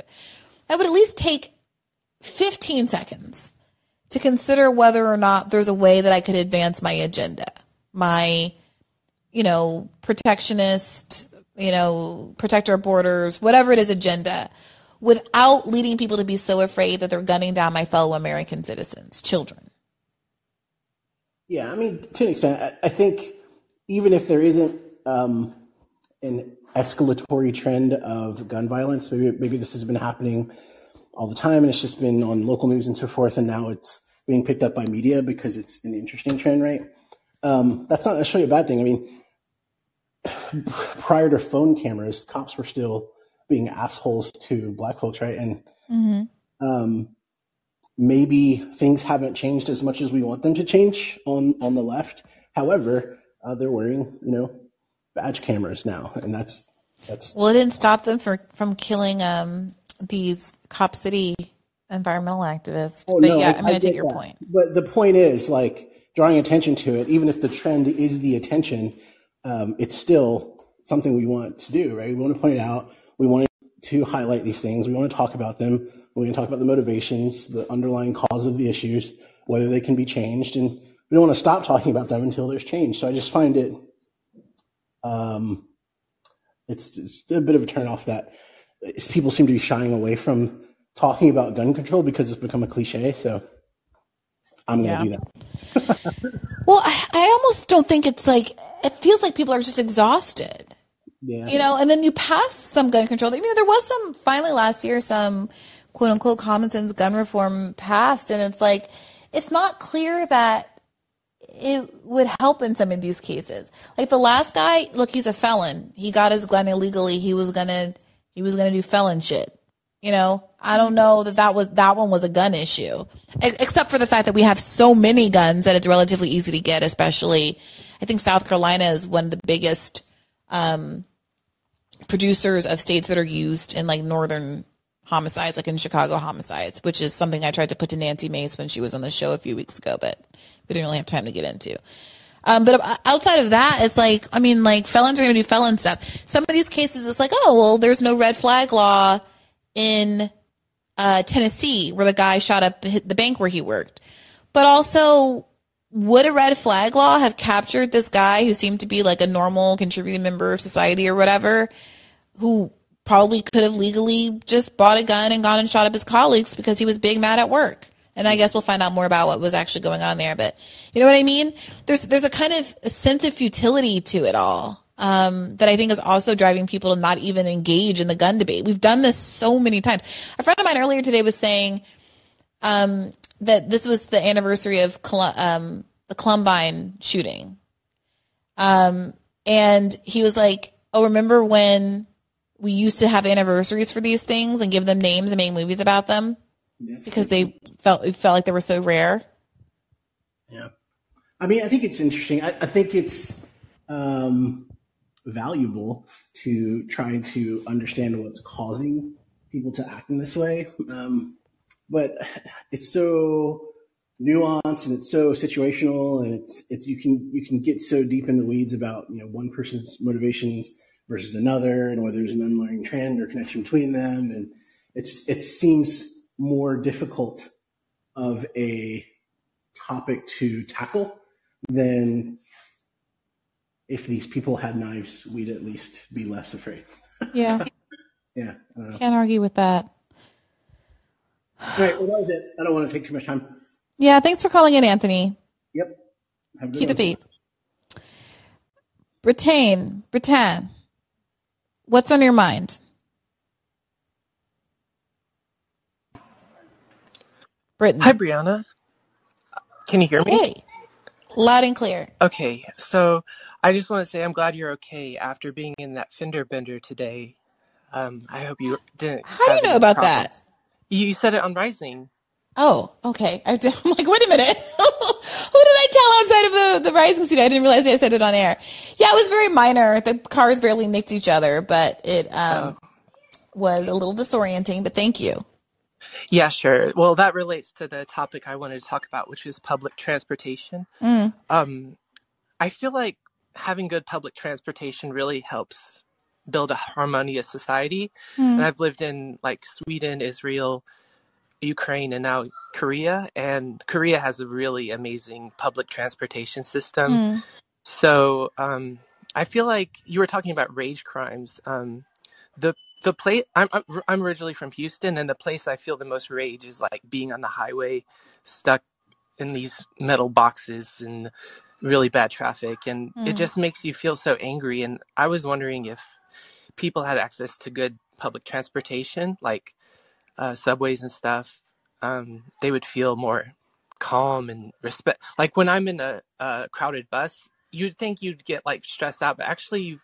You you feel respect for each other, and you um, you really kind of understand your fellow man. Like, you don't, everybody's in this situation, so you don't want to like cause a ruckus. You just want to, um, you know, stay still and respect each other. So um, I feel like in Houston, um, we were going to build a public uh, tram system, but they got like shut down by it, the powers that be for uh, another toll highway, which is mm. just maddening. So things like this um, really, I think, would help. Uh, I don't know if it's going to solve like gun violence, but I feel like um, I've noticed a difference when I'm like in a place with good public transportation. I can relax. I don't have to worry about getting in accidents um, or having uh, drunk drivers and stuff uh, crash into you. Yeah. And you can you can go out for a night and then go back home and not have to worry about crashing. And it's just yeah. more a peace of mind. So I, I was wondering if maybe you could have somebody who knows a little bit about good public transportation advocate for that in the U S, because we really need that, I think. I just saw a TikTok that told me that in South Korea, when you go out and you get drunk, because, you know, drinking culture is also like a, a whole thing, that there are mm-hmm. these cards in the restaurant and you call someone not to like designate, like not to be like a cab home, but to drive mm-hmm. your car home. Oh, I've never heard of that. Well, maybe this TikTok's a lying liar. But no, like, no, well, that's, that's kind of a fun thing. Yeah, that's interesting. Um, so and, generally, yeah. to your general point, I completely agree. It is definitely a thing that public infrastructure choices have an effect on our sense of community and how we interact with those around us. This oh. is like, um, what do you call it? Um, Urban Design Psychology one oh one. Mm-hmm. I took this class, probably my first or second elective, one L year after or just before environmental law with Lonnie Guinier, uh, where we learned about um, how various public housing developments uh, affect behavior mm-hmm. and how having shorter housing developments where people have kind of individualized lawns that they are invited to take care of gives people a sense of investment in the property. Um, it makes them less likely to litter on the property, to treat it like it's their own and have a sense of ownership. Um, how public pools, parks, and resources affect um, crime rates, et cetera. Mm. And how building big, tall skyscrapers where there are these um, stairwells, which are dark and private and where crime can happen and where people are afraid to go, and elevators that are malfunctioning and yeah. um, no, no, you know, a small amount of land for all of the people stacked on high have the opposite effect. Um, and how we know this. We we know we can affect crime outcomes. We can know we can affect a sense of community um, by making these kind of architectural choices, these design choices, and we often, because of money, choose not to. And it costs us more, right? You end up having to spend on the back end, the criminal mm-hmm. justice system. Sure. And so it wouldn't surprise me if there were similar corollaries with public transportation. I saw another TikTok, LOL, you can see what I'm doing with my day. I saw another TikTok where um, someone was joking about how they moved to some Scandinavian country and they were like, oh, we all carpool our kids to work. What day do you want to pick them up? And she was like, I don't drive. And she was like, you don't have to have a car to carpool. And they showed a picture of these like hilarious Scandinavian bikes that somehow can fit like six kids on the back. Like attached to all the different parts of the bike in like little baskets, and it's like adorable. But like, yeah, like what a wonderful idea that you're carting around your whole community's kids to school, and it, it you, you just get community vibes from something like that, you know. And these, yeah. are, these are infrastructure choices, so it, it completely like makes sense to me. I'm not a driver. I I was in a Uber this morning, um, so I've never personally experienced road rage, but it seems intuitive to me. Um. that that having people together on public transportation or being able to walk or bike or scoot or do the other kinds of things that bring you closer to the ground and closer to your community than feeling boxed up in a little tin can that's your own and what you pay a, a bunch of money for and yeah. what you're tethered to gas prices over and all of that kind of thing is better for our community and obviously our environment. Yeah, like they said the car was supposed to give people freedom, but I feel like it just took away a lot of freedom in the U S for me at least. Yeah. Um, and yeah. regarding the architecture in Korea, we have like skyscrapers everywhere and mm-hmm. people actually want to, like, it's a, um, ambition for a lot of families to move into these really tall skyscrapers because there's just no space mm-hmm. for lawns and stuff. But we do have a lot of community gardens. So mm. um, in that sense, I don't know. I, I'm kind of on the more side. I, I love skyscrapers. And um, well, I'm, I mean, we're talking about like projects here. We're not oh, like yeah, talking about a luxury project. Building where there's other reasons why you would be invested in your building other than it having a garden. Yeah. Do you know what I mean? Definitely. Yeah. yeah. Um, another thing is um, old people get to ride for free, which I think we should do in the U S too. And that helps keep them active and keep them feeling part of society. And I feel like that's really important to take care of the elderly. Mm-hmm. Um, and I just have a couple more things. Uh, can I ask you how, what do you keep your rings at? Because I know you're always trying to cl- close your rings. Uh, like, Oh, that's a good question. Yeah. So, um, let me tell you, my red ring, my, I guess, calorie ring is set at five twenty. Oh, five twenty. Wow. You're hardcore. Oh, is that high? Cause mine's a little lower than my best friend's, but it's because she got her Apple Watch when we were younger and it, uh-huh. it, it uses your like age and, you know, other weight and stuff. Uh-huh. And I'm, she's like, I was thirty when I got my Apple Watch. I'm thirty-seven when I'm getting mine. So it, it doesn't want me to do, I think hers is like three, five sixty or something. So my oh, red wow. is five twenty cal. My exercise ring is thirty minutes. And my standing ring was initially set to twelve, but I got to tell you, I had like one or two days when I got up late mm-hmm. after pulling an all nighter.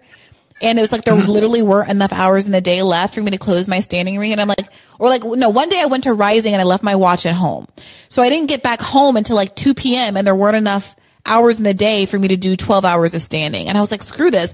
I'm not going to not close my rings just because of standing, which is like the easiest one. Yeah. Um, but one you can't make up last minute by just hustling at the end of the day. So right. I put it down to ten. And then I, it happened again a couple of weeks ago that I left my watch at home. And so I put it down to nine just so I could close my rings for that day. And I never put it back up to ten. So it should be ten, but it's technically still set at nine. And I've done like twelve um, today already. That's funny. Um, and my la- last question was, do you think you can fix or ask somebody at Rising to fix the music when the the podcast is like doing interludes, because it's like playing two tracks at once and it's kind of jarring, but that's just on the podcast. Yeah. It plays like two different theme songs that when it's like transitioning to a, a new se- segment. Oh, interesting. I've never actually listened to the, the Rising in podcast forum, but I'll bring it up to producers. I know we're like radically understaffed. Um, we have like I wish I could work for out. You guys. I love audio. Okay, I will, I will, I will definitely bring that up uh, on Monday, or maybe I'll put thanks. It on the Slack tonight before I forget. Thanks, and thanks so much for you. Were, you're working like extra this week, so thank you so much. I cannot believe how you're able to keep such a high standard of quality content, and um, oh, you're so sweet, sharp, Robbie. Sharpness, brilliant. Freaking slave driver Suave wants me to do four days a week every week. I'm considering Aww. It, but mm, grumble, grumble, grumble. We'll see. Yeah. Keep up the great work. Thank you so much. I love all your work and have a nice day. Bye. Thank you. You're so sweet. Keep the faith. Bye. Bye-bye. All right. Let's go to um, Maria. What's on your mind tonight? Oh, this queue went and got a lot longer. Look at that. Hi. Can you hear me? Hey, Maria. What's on your mind? Hey, uh, yeah, first I just want to say that uh, I've also been watching you on Rising this week, and um, I just loved all your outfits. Uh, been really Thank you. That's I, that's I, what's important, and I'm not even kidding. Like, that is the best thing that I could hear at uh, nine thirty on a Thursday night. That's really buoyed my spirits. I appreciate you, Maria. I appreciate you, too. Um, it's it's been really... really good on Rising lately, and yeah no these uh yeah I mean everything from the increasing like yeah I guess these rage killings is what people are calling them, but mm. um have been really but um no I mean I guess I don't know I've been really the Cop City thing is really I don't even know really how. Because, I mean, I guess, I mean, there's, like, like, I knew, you know, like, there's this, like, obviously the whole time there's this understanding that, like, the cops were obviously lying about it all. Mm-hmm. But, like, just, I mean, and it just, it feels like something out of, like, you know, the way that we talk about the way that, like, the F B I and like, like all of these things about, like, you know, it's always framed in this historical narrative of like, oh yeah, like Fred Hampton happened like that, you know, you know, mm-hmm. they fucking, you know, I mean, mm-hmm. the whole thing, but it's like, it's always framed as like, well, that was like in the past and mm-hmm. like, you know, we've, things have changed and they're no longer like hanging people out of windows or whatever the fuck and like shooting them, you know, like executing people. But like, I mean, yep. it's just, I, I, I don't even.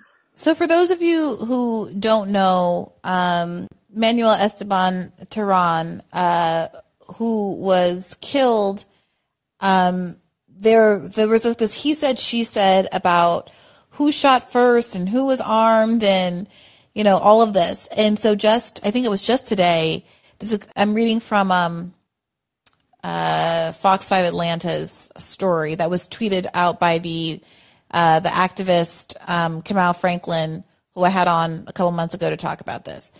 The story says that a Cobb County medical examiner on Wednesday released the autopsy results related to the death of Manuel Esteban Pérez Terán, who demonstrated against the construction of the Atlantic Public Safety Training Center earlier this year.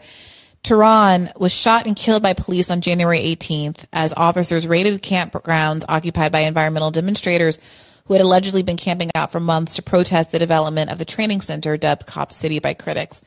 According to the autopsy report, Terán did not have gunpowder residue on their hands. Officials claimed Terán fired the first shot at a state trooper.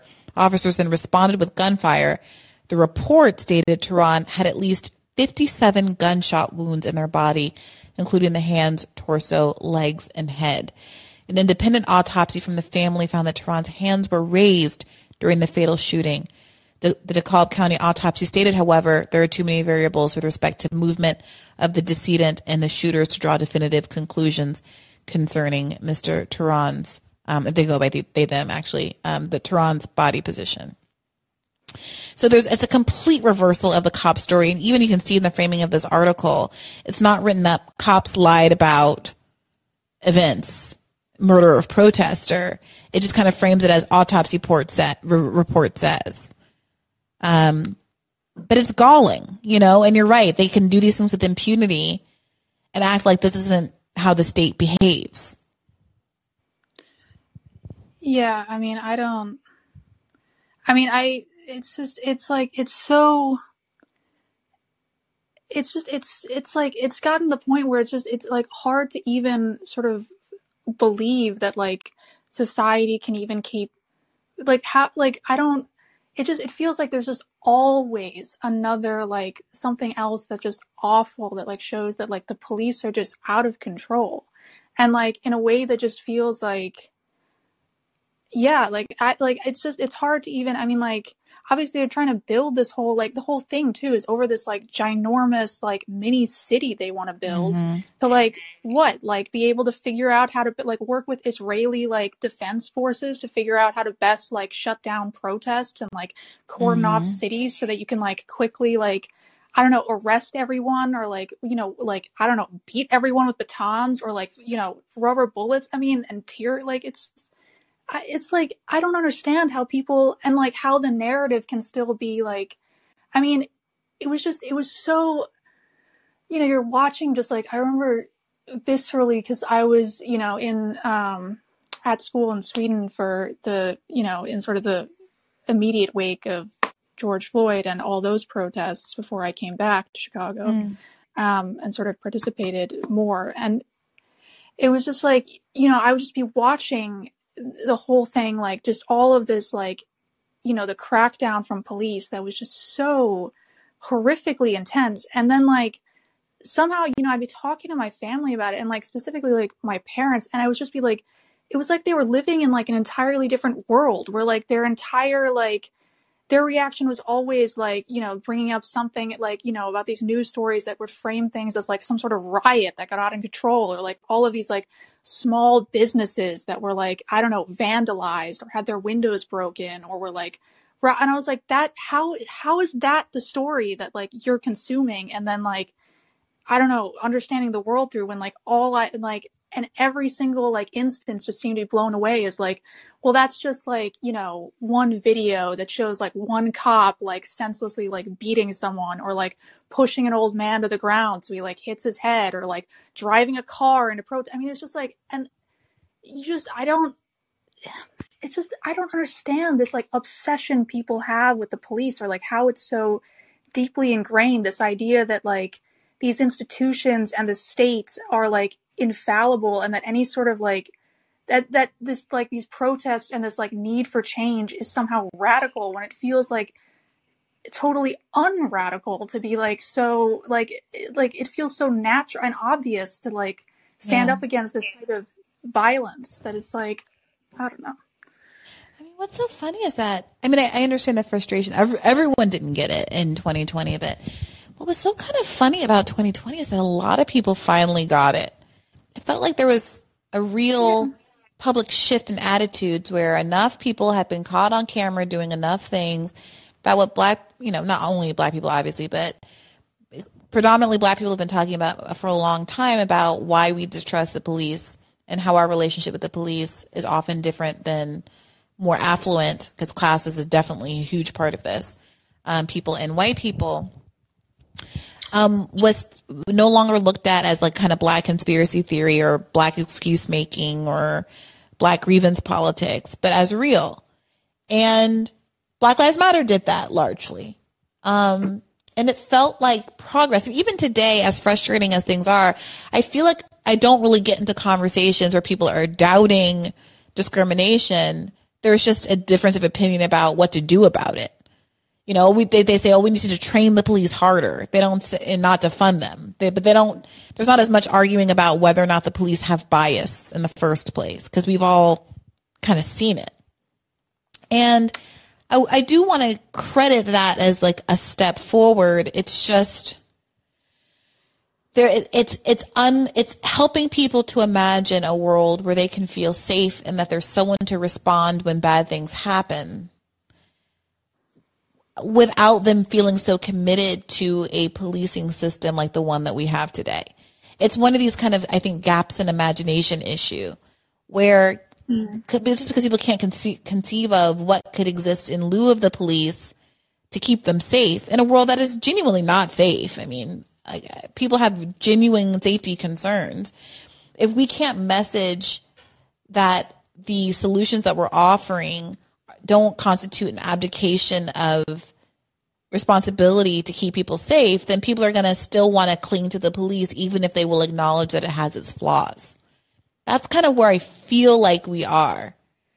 Um, and that's part of why I've been so frustrated by, by some people on the left who have spent the last few years since twenty twenty engaging in this rhetorical discourse about how, oh, well, defund the police was bad messaging, instead of doing the messaging of helping people to understand what kind of system we could have in lieu of the police, how much crime rates could be lower if that funding that was being spent on the police were being spent on social programs that stopped crime in the first place, what other societies around the world look like that have less car- carceral solutions to these problems and more public health solutions to these kinds of problems. And um, I will say this, like one of the things that Robbie and I have real simpatico on, on Rising, is, you know, when a crime issue comes up, he's like, yeah, like we saw crime rate rates rise and then fall that were correlated more with lead and gas and in paint than any criminal justice policy. And people need to be paying attention to that. He'll say that, you know, like people need to be paying attention to that if they really do care about crime and safety. But why is it that my libertarian co-host is saying that, but so many leftists just keep griping on and on about how, well, you know, people are getting beat up in San Francisco, and so therefore we need more cops. I don't know. Yeah. Yeah, no, I just, I guess, I mean, yeah, no, I there definitely was a shift. Um, because I remember, I mean, to be fair, like, I think I also had maybe a more intense view of the shift just because, like, I was in high school when um, I first remember, like, sort of hearing and becoming like I became a lot more sort of activist in high school because I went to this super expensive private school in Chicago that just drove me insane um, mm. and led to a lot of just insane debate, quote unquote debates, but they were just Anyway. Um, but uh, you guys are so young. You guys are so young. When did everyone get so young? Yeah, actually, when you said grumble, grumble, grumble in the last call, all I could think of was I have an older sister who's thirteen years older than me, and I was just like, oh, I've heard her say that, and it just kind of made me think of like that. I'm at this place. I was I was with, they had us do like this test show earlier this week. It's not important, but I was in this group of other journalism and doing like a test panel, and there was like some conversation about like, oh yeah, they just want to throw a bunch of young, you know, young journalists together and see what the chemistry is. And I was like, young, like, am I? I'm like at a place where like I'm hesitating before lumping myself in with the young journalist versus there was one older guy on the panel who was like in his sixties. And I was like, mm, I think I might be closer to his age than the like twenty-three year old on the panel. That's neither here nor there. It's neither here nor there. The point is that everything's fine. I mean, I'm enjoying the sunset of my youth. And I'm so glad that you, people like you, are in the mix. You're, you guys are so much more ahead of the game. You can't even begin to imagine what politics were like when I was like twenty. Yeah, no, I actually cannot even, I can't even imagine living through Bush just in general. I don't. You know, I just buried my head in acapella and got through it, you know. I was I was yeah. I was doing the the B U acapella jam, you know, mm, bringing home right. the trophies from nationals, you know what I'm saying? Oh, that's wow. that's how I was spending the early aughts. And trying to pass uh, genetics. Go to med school. LOL. Dreams deferred. At any rate, I appreciate you calling in, Maria. Yeah, no, thanks for talking to me. And yeah, it actually did make me feel a lot better. You're, I actually really enjoy um, listening to your show because you do, and not only because it's super interesting and fascinating conversations and all that, and I, you've really helped sort of solidify my political stances and a lot of things, but um, also just you're really able to make me sort of feel a lot more hopeful, I guess, or sure that like, I don't know, less doomerist, I suppose, about everything, because I do think yeah. it's going to be okay. I can't promise you that I can entirely explain why, but it does feel like something's happening, and I do feel like one way or another, we're building towards something. Yeah, that's enough, I think. Yeah. All right. Thank you. Thank and, you. Uh, Keep yeah, the faith, Maria. Night. Jonathan, my main man, what are you up to tonight? Uh, well, I, uh, you know, with respect to what the earlier caller was saying, I uh, am in Houston, and I spend a lot of time on the road, and now you know why on Twitter I'm so good at uh, engineering spontaneous rapid disassembly of uh, bad faith actors who attack you on Twitter. You're such a doll, Jonathan. I always say this. You know you don't have to do that. I muted the relevant parties, and I'm going to go back to blissfully being indifferent to their existence. Uh, but I do see you popping up in the mentions, uh, responding to muted and blocked parties, and I, I always appreciate your support. I was quite proud of my rancid tuna metaphor, but, uh, you know, the... Um, Like, honestly, like, this was something I had seen around before. This was a movement that, by the way, Dave Anthony is part of, um, you know, they, where they decide they're going to ostracize anybody who bought a blue check. And they're talking about ways of mass blocking people who bought Twitter Blue and just stupid stuff like that.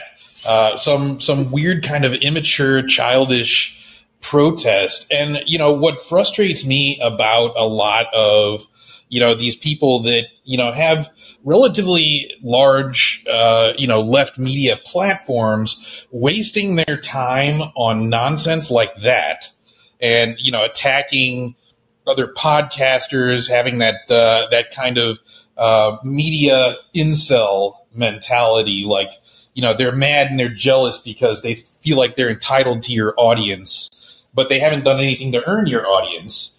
And so they're going to be mad at you about it. And instead of, meanwhile, focusing on all of these important issues uh, that, you know, have been in the news lately that, that kind of have a through line that point to a kind of ominous direction.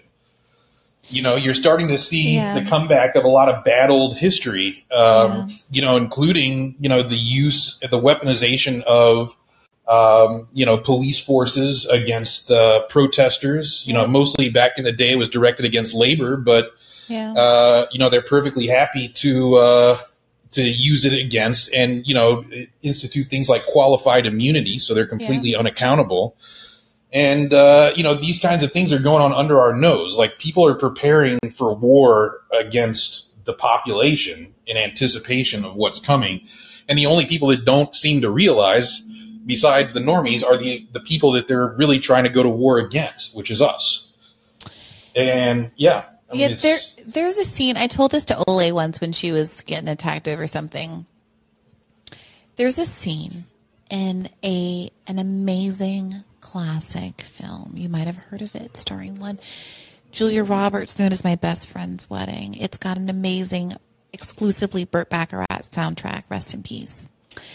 And in that film, Julia Roberts has eyes on her best friend when she realizes he's getting married to one Cameron Diaz, and tries to break up their wedding. And in the penultimate scene, she kisses Dillard McDermott, Dillard McDermott, whatever his name is, her best friend.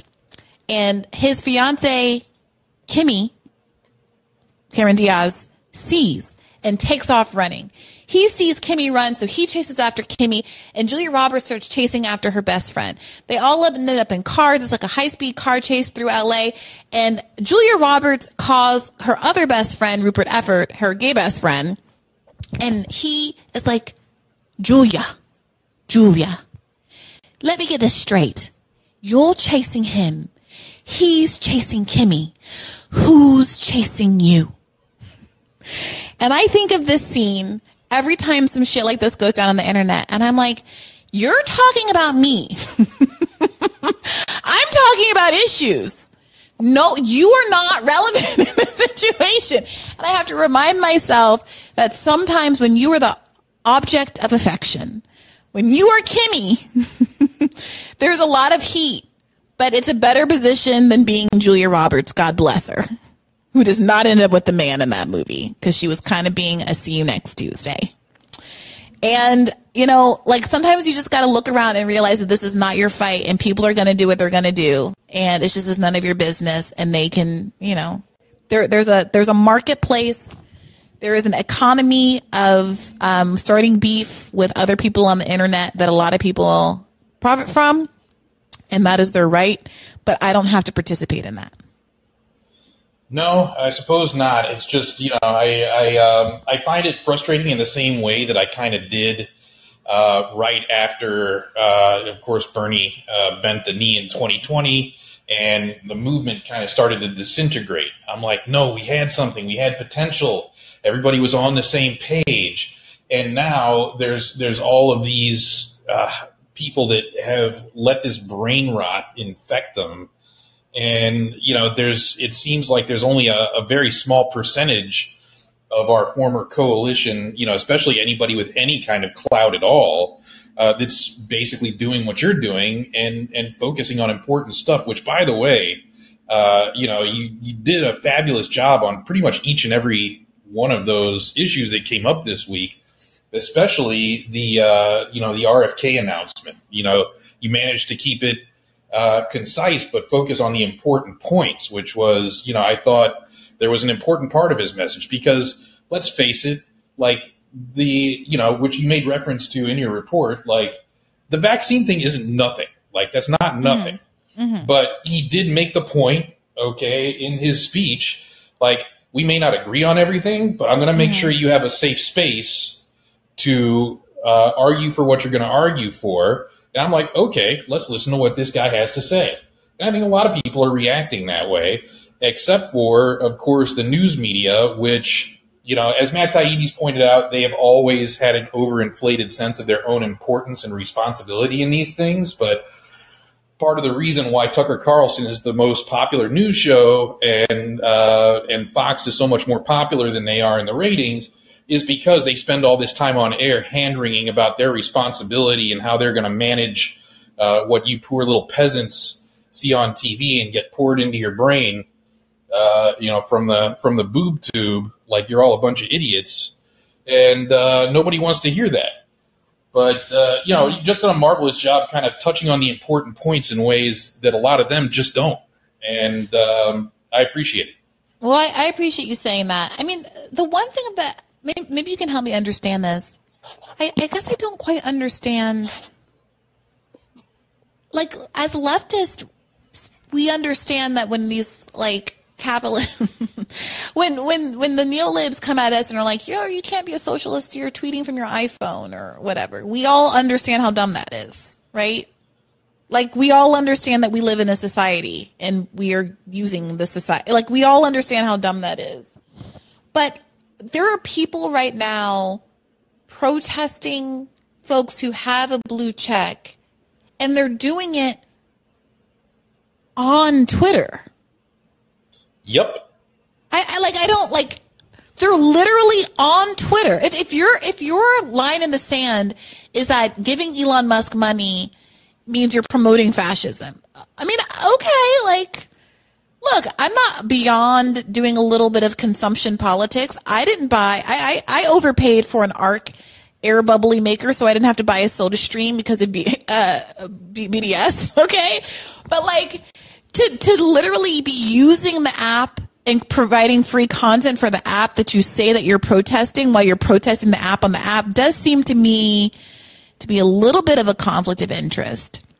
But well, also, what's like, more, yeah, go ahead. You pointed out the Christian Smalls thing. Like, they're in his replies telling yeah. him, you know, not not focusing on the point he made, which was Joe nope. Biden's claiming to be the most pro-union president, and like he has shit except break a strike. And, uh, you know, gave them a bunch of pamphlets and lip service and then told them to, to go jump in a lake. And, yep. you know, he's got, like, these people in his replies. And yet you have a blue check. You paid for a blue check. Why are you supporting Elon Musk? And they're not, like, it's the ridiculousness of it. It's uh, so which, stupid. It's just, it is. So first of all, let me say, I want to say something a little bit about blue check discourse. I think that some of the people who talk about the blue checks the most are secretly, like, very into it. I gotta say. I, like, th- there are people who seem to be really, they, they, there's this performative, like, I don't care about my blue check from people who every other word, for all that they don't care about their blue check, every other word out of their mouth seems to be about a blue check.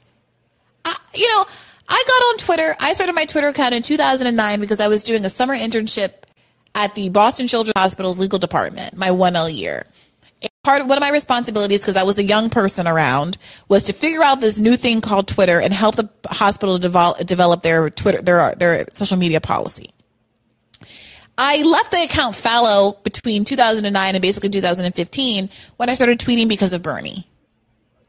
And in two thousand fifteen, two thousand sixteen, I had five hundred followers, and sometime between then and two thousand eighteen, it became tens of thousands of followers. There's no blue check to be in sight. I'm not an official journalist or anything until I joined The Intercept in two thousand eighteen. At which point, Glenn Greenwald tweets at Jack that I should have a blue check, and one appears. But at no point, at no point did I ever solicit a blue check, care about a blue check. Saying the word blue check is so corny and stupid. I hate that it just came out of my mouth so many times. Who is paying that much attention to it? Nobody. But there is a class of people who I think really actually does care about it, who won't stop talking about it, and who seem to be more invested in the idea of it being a clout thing than I ever actually have been. I pay for Twitter Blue because if I don't, our mom has to spend more time editing, and I have to be more precise with the time the time edits that I give him for clips for the show to make sure whatever phrase or idea I'm trying to capture fits within two minutes, twenty seconds. If I have the if I pay for Twitter Blue, which I've paid for since the beginning of two thousand twenty-one, I got it a few months after we started this podcast. Then you can be much more fast and loose with the edits and not have to spend an extra like twenty or thirty minutes editing the down the clip down perfectly so it fits within Twitter's uh, time limitations. There were a couple of times with um, when Ben was still the producer, and he would send me a clip and it would be like a fraction of the second too long. It would look like it was two minutes twenty, but it was really two minutes twenty and like twenty point two three seconds. And I would have to like get him to recut the thing because it wouldn't upload on Twitter, and it's a pain in the ass. So for eight dollars a month, I my job is to be on Twitter. My job is to, is to post videos. I can post my entire radar because I have Twitter Blue.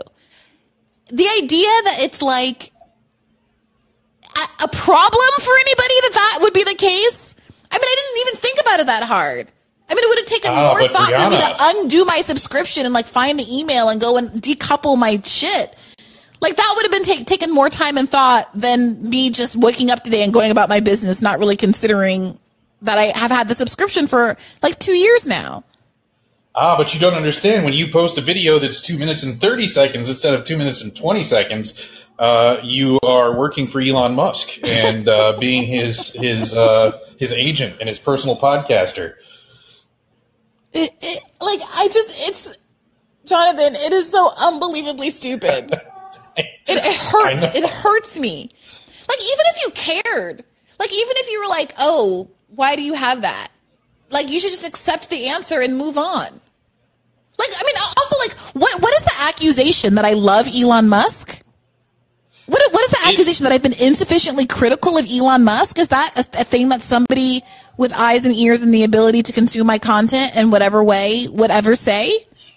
Looking through the replies, I'm not sure there's anything that coherent in there. It's just, you know, there, that meme with the, the uh, N P C with the blue check on its head and people pointing and laughing at it. And that's basically what that movement has been from the get-go. It's so weird. And then that, um, what's her name, Alejandra, the trans activist, um, who's friends with Aaron Reed and who does some good work and who also says some things that are wrong, and she gets in trouble for it. And, you know, they were constantly piling on her. Like, she she was testifying before. Remember there was that moment at the hearing where she testified and she um, called out by some conservatives because she had um, advocated for violence against anti-trans people, and they were like, you're a hypocrite because you want there to be no violence on Twitter, but you yourself have called for violence against people on Twitter. Oh, was that her? That was her. I saw her. Ah. I had to mute her, too. I, I have refrained, like, on Rising and in other places, people dogpile her. Even and even though she's often wrong, I gotta say, I have made gone out of my way to try to defend her and say, well, let's make sure our criticisms of her are narrow and fair because she's also doing good work. Like, why would you just be running around trying to make enemies? And I, I'm not going to change my behavior. I don't think that people should be transphobic and unfair to her just because she's being a fucking bitch on the internet right now. But like, yeah. Look, why are you grow up? Grow up. Hello. Well, just just yeah, be I mean, normal. Be chill. That's the brain rot that is is so exceedingly frustrating against the backdrop of all the news. It's, you know, we we have serious things going on, and these people are terminally online, running around, doing stuff like this, and you just have to ask yourself, why? Why? It's so, like, it's it's too stupid. I had my last Uncrustable and had a gin martini, and I hopped on here, and I've been having a lovely chat with you guys. And when I'm gonna done, I'm going to close my rings and fall into bed, and tomorrow I'm going to interview an actual leftist who cares about shit for Monday's episode, and I'm going to go about my life. But holy shit, today was like, I haven't had a day on the, like this on Twitter probably since, I guess, the whole like uh, I hate Ukrainian children fiasco over the summer. And Some of those I was were in there. Right? I was reminded, like, oh yeah, this shit is like toxic as hell. And it's like, to the extent that Twitter sucks, yes, Elon Musk is part of the problem, but also you, not you, but like the user. Ultimately, Twitter is what we make of it. And all the people who are complaining right now, it's like, yes, Elon sucks, and you are giving him a run for his money right now. Woo! Any teasers on who, who Monday's episode is going to be? I mean, do you guys want it to be a surprise? I feel like, you know, is it is it is it a letdown for you to for me to spoil these kinds of things? It it's not for me, but I can't speak for everybody else. Uh, you did mention Cory Doctorow on Rising. Uh, is that is that who it is? It's not, but Cory should come back on. Um, there was something specifically I actually wanted to have uh, Cory to talk about on Rising. Was it maybe this A I stuff? Because everybody, A I keeps coming up. The BuzzFeed, I don't know if you saw the news. BuzzFeed News is shutting down. They said they want to focus on A I, whatever that means, for a news org. That's Oy. terrifying. Elon Musk is telling Tucker Carlson that, like, A I is the next thing. And I'm like, I don't even understand what that's supposed to mean. Like, what are you actually talking about? Yeah, they're like all of these all these weird tech futurists are overstating the importance and significance of this thing. It's like you said, uh, something that uh, that high school and college students are using to cheat on their take-home essay exams. That's basically what right. it is. Well, one of my very good friends uh, is a teacher, and like the only substantive conversations that I have about Chat G P T are with him and his high school students, and Uh, how like traumatic it is, how many meetings all the teachers have had about how they're going to deal with this. Because also, like, I don't know if you saw, there was a, a, a viral tweet of a young woman author, I suppose, who said that you can use Chat G P T to assess how good your draft is without having to get your friends or family or editor to read your draft. And then people dogpiled her about it for a couple of reasons. One of the reasons being that she fed as an example of an ideal writing sample to Chat G P T, uh, the young adult novel A Fault in Their Stars. And people were mad at her for thinking that was the peak of literature, which, you know, I enjoyed it. It's not the peak of literature, but people just like to dunk on lowbrow stuff, but never mind. And the other reason people were mad at her apparently is because when you feed original content to Chat G P T, it internalizes it, and they could come back and if someone like checked it using Chat G P T, could tell you it wasn't original because you've given Chat G P T your words, which it's now using to create other content for other people. So how it's like a chicken and the egg situation. How can you even tell? You know, Chat G P T could be giving you false results about plagiarism. You know what I mean? Because you told it your own stuff to use to assess other people's material before you might have ever published your work. Anyway, I think the whole thing, like, I really don't like the idea of telling a kid that they're cheating based solely on this kind of new and fallible software, but also it's a very tough situation for, for teachers to be in because the kids be, dude, the kids be cheating. The kids cheat. Yeah. But I, anyway. unfortunately, I've been on too long because uh, you said you, you said to move on after fifteen minutes or so, and uh, there's definitely other people in line, but I appreciate you having me up here to to talk about this stuff, and uh, I'll, I'll catch you at the next one. Always a pleasure, Jonathan. Thank you. Keep the Likewise. faith. You too. Let's go to uh, Cormac. What's on your mind, Cormac? Hey, Bree. Can you hear me? Howdy. Loud and clear. Hey, how, how is your day going? Not so bad.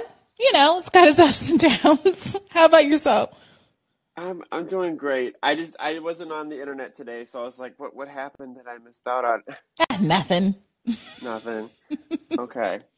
By the way, did you ever see the Whitney Houston movie? What did you think of that?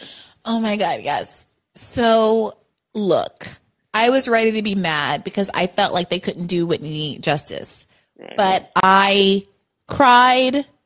I I think it, it really respected her incredible talent.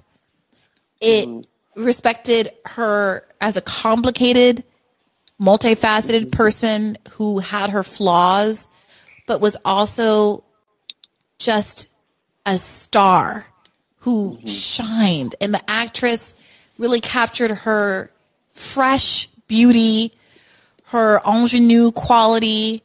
There's this beautiful relationship between her and Clive Davis, who I'm sure he was not quite as lovely as he was painted in the movie, but I was okay Ooh. with it.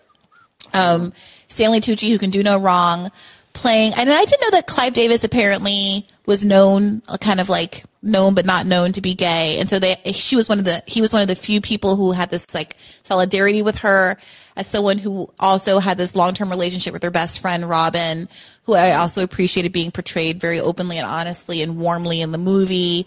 They dealt with her drug issues, I think, very sensitively, and her relationship with Bobby Brown in a way that respected the relationship and the fact that Bobby Brown didn't make her, like, he didn't place right. all the blame on Bobby Brown, which I think is also unfair. She had her own demons. But also, like, I don't know, it just felt very respectful. and like it really got what made Whitney so special. It was, I thought it was great. I thought it was beautiful. That's good. Yeah, I, I know you, you really uh, admired her, and I thought, uh, I don't know, I thought she, she was she was an interesting character because not only was she such a phenomenal vocalist, but she also was, was a very like distinct person and a uh, really beautiful woman. Like she really was like kind of one in a one in a billion in a way. Like she she was, um, like I love listening to her her, her uh, little interview with, with Wendy Williams. Have you ever heard of that? Oh, she was, she was quite a, quite a legend, wasn't she? She was a force. She was. She had this like girlish kind of wispy look about her, but mm-hmm. Whitney Houston was a force, mm-hmm. and she was witty and she was quick and she could clap back. Whitney, I I I I I miss Whitney, and that movie made me miss Whitney and like the gift that she had, and I'm just glad that we had her as long as we did. Mm-hmm. Yeah, that, absolutely, I agree with you, and.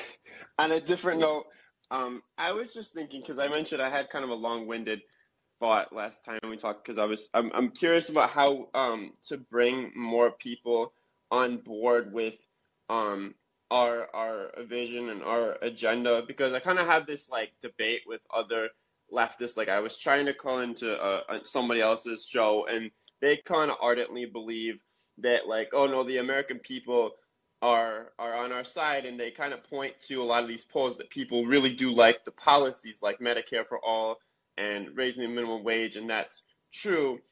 But at the same time, I think there is a bit of a disconnect in how people vote and whether or not people choose to vote and and um, whether people are on our side. And I don't know, I think that I I, I want people um, to, to be on, on get on board with with uh, the policies that we believe in outside of the context of an election, um, because I feel that there are kind of cracks forming in the Reaganite consensus, the neoliberal consensus. Like there's a general sense that things aren't going exactly uh, quite right, and that something's mm-hmm. not quite right in our society and in our economy. But I don't think, like, I feel like you, you kind of have to lead them to the water, and I don't feel, I feel like there needs to be more, more work, more work needs to be done um, with, with people. And I think, um, so yeah, I don't know. I'm trying, I don't know how to exactly how to start like a, a think tank or something. I don't know. I should reach out to like More Perfect Union or the Gravel Institute, but I'm just, I want to, um,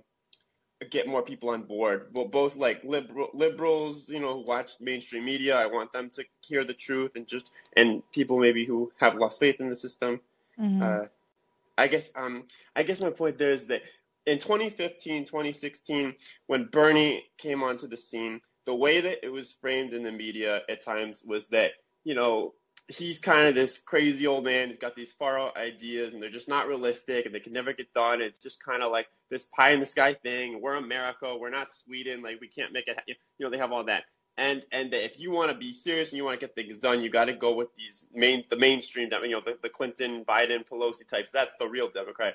Mm-hmm. Whereas in reality, Bernie's policies are much more in alignment with the vision of um, the New Deal and um, many uh, people on the left uh, back in the day, although things weren't perfect. You know, like the Keynesian economic uh, agenda was much more in alignment with a, a, a social democracy. And, you know, even people like Kennedy were calling for single payer health care in the sixties. And even Republicans like Eisenhower were pretty progressive in, the, in their tax rates, and it was just a very different system. And a lot mm-hmm. of these kind of older people and older middle-aged people, they they just don't know, even like intelligent people, you know, they don't know like their history, and they, they the, the framing was so simple, so simplistic of like, you know, he's he's pie in the sky. They don't realize that like how far like the Democratic Party has strayed, like how it was, you know, hijacked by this this corporatist ideology and by people that were much more aligned with Wall Street than with, uh, you know, working class people. And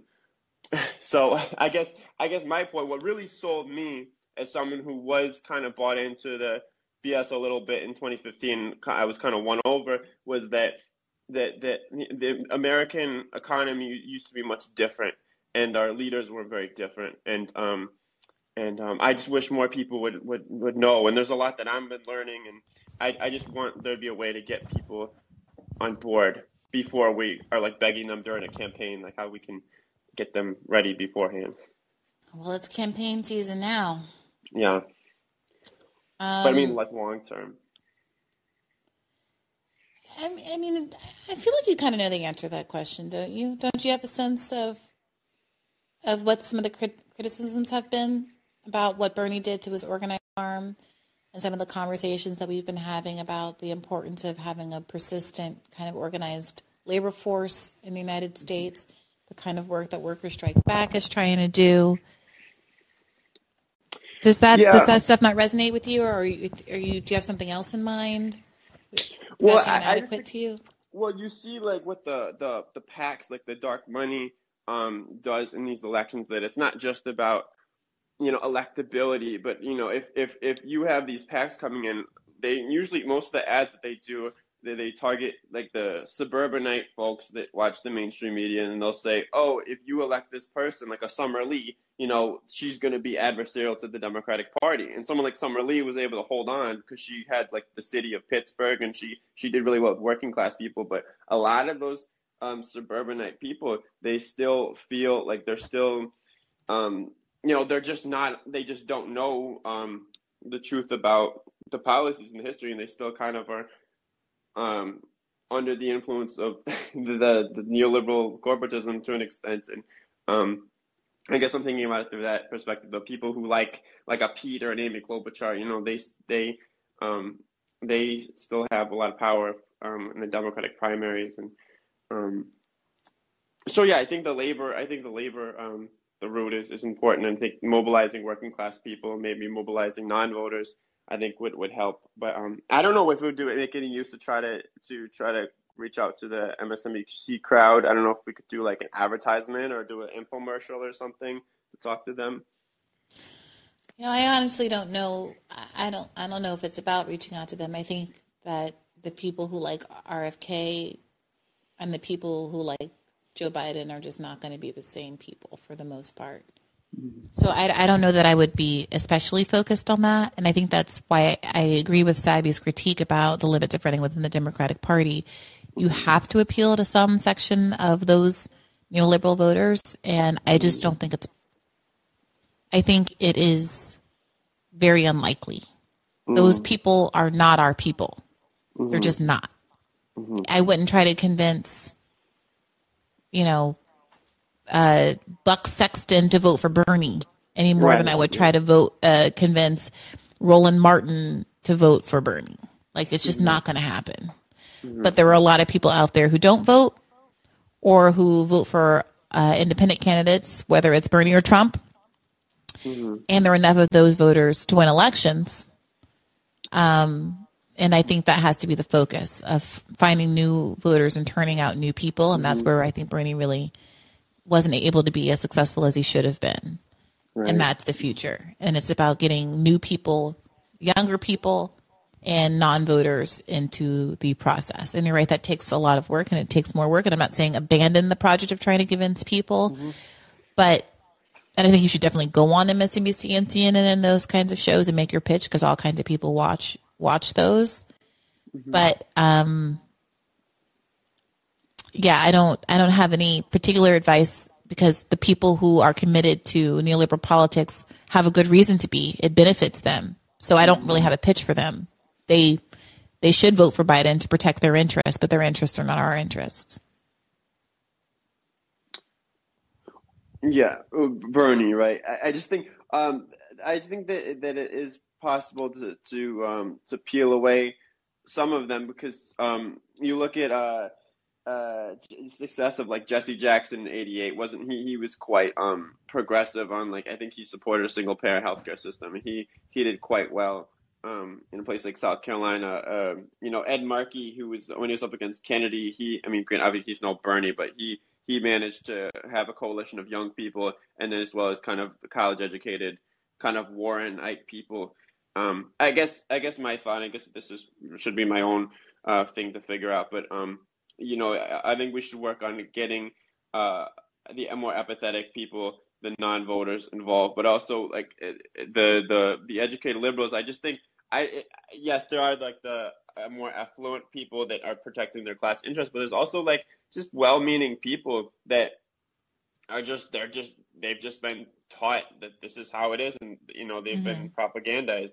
And I really think if they knew, if they knew that, um, I think you could, you could, um, went over some of them I, uh, because I was, because I was won over. So, and that, um, so I think it's, it's, it's, it's possible. Um, but I yeah. guess that's something for me to, to think about. Well, what about. won you over? What was it that won you over? Well, it was, it was, um, oh, I was really inspired by a lot of the, the speakers he had, like Cornel West, and, um, and it was, it was, um, it, it was knowing that my history a little bit better and knowing about F D R and how, how much the Democratic Party has changed since then and how it used to be this party of, of labor and, um, and, and that, that, um, and that I ultimately that we that I just was inspired by a lot of the, the circus that Bernie had that said, you know, we should fight for a better we should fight for a better future because it's possible. Um, I, I just think um, it was. Yeah, just I mean, I think there are people who that will work for you know. Yeah. So yeah. I, I appreciate your perspective as someone who is who for, for persuasive, and that's why I think yeah, folks should go on those those channels and, and get the people who we get. But that's, you know, I think only a, a piece, a piece of the puzzle, and not to be overly discouraged but, and spend mm-hmm. too much time on folks who are just not going to be edible. You know? Right. Yeah, I understand. Yeah. Well, thanks so much for calling in, McCormick. All right. Thank you, Brianna. You have a great night. You too. Keep the faith. What's on your mind tonight, Tucker? Hey, um, something's just been on my mind for a little while. Um, And it usually comes up with the debate on taxes and how high taxes should be. Mm-hmm. And every time Robbie's like, oh, I believe uh, people should be able to make as much money as they want. And it, it always comes back to, oh, people should have the freedom to make as much money as they want. But that shouldn't be the framing of it, because in order for people to make as much money as they want, the more money there has to be in the economy. So there needs to be an inflation of the monetary supply so people can have more money. So it's not really about their freedom to make more money. It's actually taking away from everybody else by inflating the monetary supply just so a couple of people can have more money. And I think this is where, like, I'm from rural Arkansas, so, like, whenever I have these conversations, I run into the same problem that you've had with Robbie, like how he says, oh, it's about freedom, it's about freedom. Well, it's really not about freedom when a couple people have two hundred billion dollars and a bunch of other people have to suffer for rising prices when I, I don't, I don't know. I kind of got, I didn't know I was up next. I was kind of doing something, so I didn't have this really. No worries. You can, you can take your time, but I mean, I, I take your point that I do think that an important part of the argument is realizing that billionaires, the very wealthy, don't just exist in a vacuum, that there are trade-offs, that there are consequences. It's not like, oh, b- being a billionaire, being a billionaire doesn't hurt you or affect you. Why are you so concerned about their money? That their money isn't just money that comes out of the ether, that that's um, wealth that is being stripped from the labor force, that it's wealth that is being used to undermine our democracy, to buy elections, to buy lobbying groups that affect the legislation that comes down the pike, all of those kinds of things. And when you start to explain to people money in those kinds of terms, they no longer are as willing to get in the position of saying, you're being mean to Jeff Bezos, or why are you talking so meanly about Howard Schultz? I heard he was one of the good C E Os. And you realize that you're part of a, a labor struggle with a lot of other people in solidarity with you um, who share your class position, and that there are real stakes to allowing certain people to amass so much wealth. And that it's literally come at your expense. So I, I do think that's a much more effective message than kind of like talking about billionaires in a vacuum. Yeah, and that's my issue is like whenever I have these conversations, because I, like when I work, like I work in like manual labor, so I'm usually around a bunch of like Trump supporters, conservatives, and all this stuff. And they always talk, oh, taxes are too high on the rich, which I don't understand because these people don't even make twenty-five grand a year. Like, they're so worried about these rich people having low taxes, they just don't understand that for them to make all of that money, there needs to be more money in the economy for them to have. And, like, once uh, it has happened a few times, like, they finally do understand and do support taxing the rich more because they finally get, oh, in order for there to be more millionaires, there needs to be more millions of dollars out in the economy. In order for them to be more billionaires, there needs to be more billions of dollars out in the economy. So if we don't have billionaires, in my opinion, I don't think we should have millionaires, but like we should tax them more to, quite frankly, fight inflation, to like shrink the monetary supply. Yeah. Yeah. Um, yeah, I think that I think those kind of arguments um, are important. And folks like Stephanie Kelton, who frame the reason why we tax people in those kinds of terms, instead of just as like collecting tax revenue to pay for social programs, point of convincing people that kind of our way of seeing the world is, is the right one. And that invested in kind of tax policy as a like a broader um almost a pro-democracy policy, as well as this um, kind of redistributive uh, policy that it's normally conceived as. So I appreciate you calling in, Tucker. No, thank you. Have a good night. You too. Sylvester, what's on your mind tonight?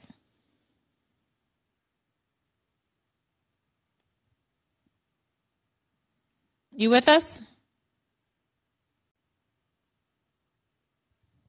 Sly, did I catch you off guard? Should I go to somebody else? All right, I can come back to you. Matthias, what's on your mind tonight?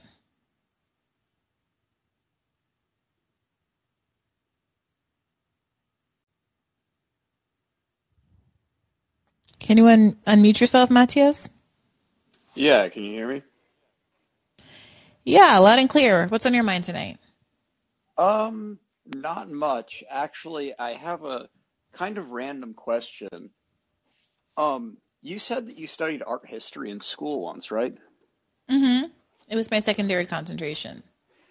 Was there any particular, like, uh, period or uh, region or whatever that was your specialization or focus nope. of interest? I was a joint concentrator with history of science, so I took the classes that const- that were able to get me to qualify for both of my majors. Harvard doesn't have a major-minor system, or didn't at the time, so you had to basically do the full class load. So I took whatever I could that would satisfy both, and also contribute to my joint the- my required joint thesis project. So no, I didn't have a specialty in art history. Why do you ask? Oh, I was just curious.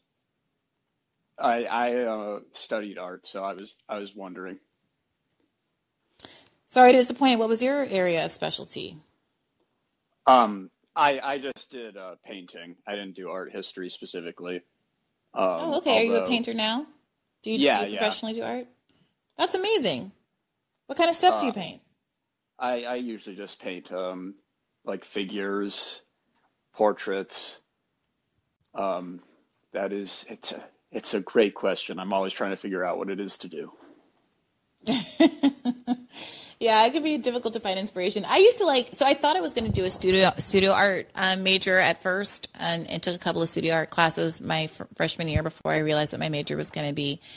And um, I really enjoyed them and ended up doing a lot of portrait work, largely because um, it was easy to find a subject when there are mirrors.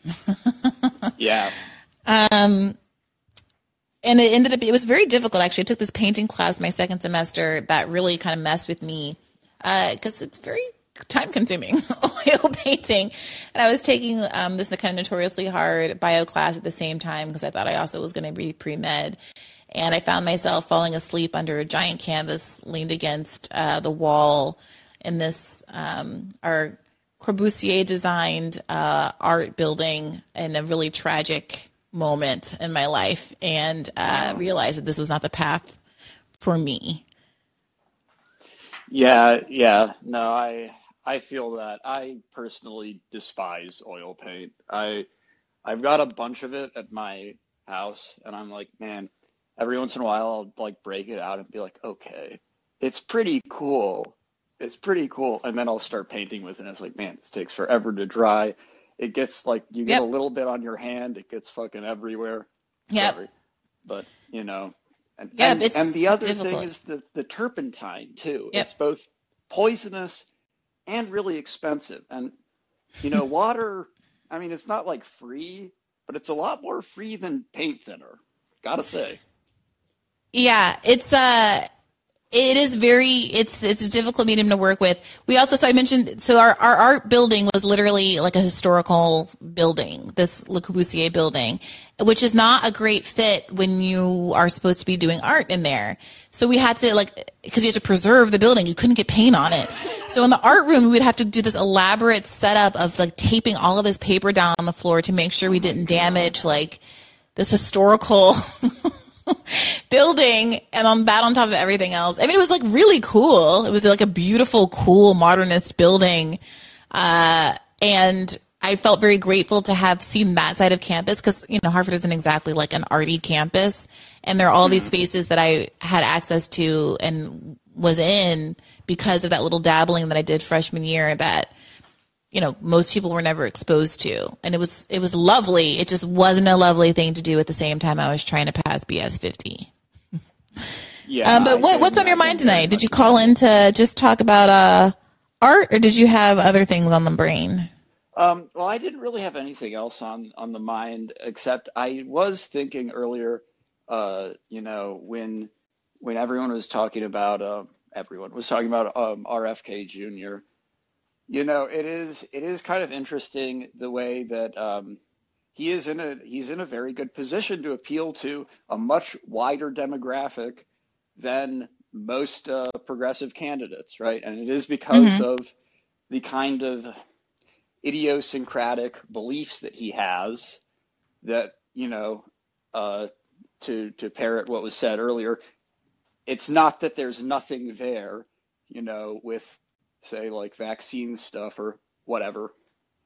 But it, you know, like you were saying, if anyone has any criticism of the Democratic Party's handling of COVID, he is the only one who is out here taking any kind of a stand, even slightly in that direction, right? Mm-hmm.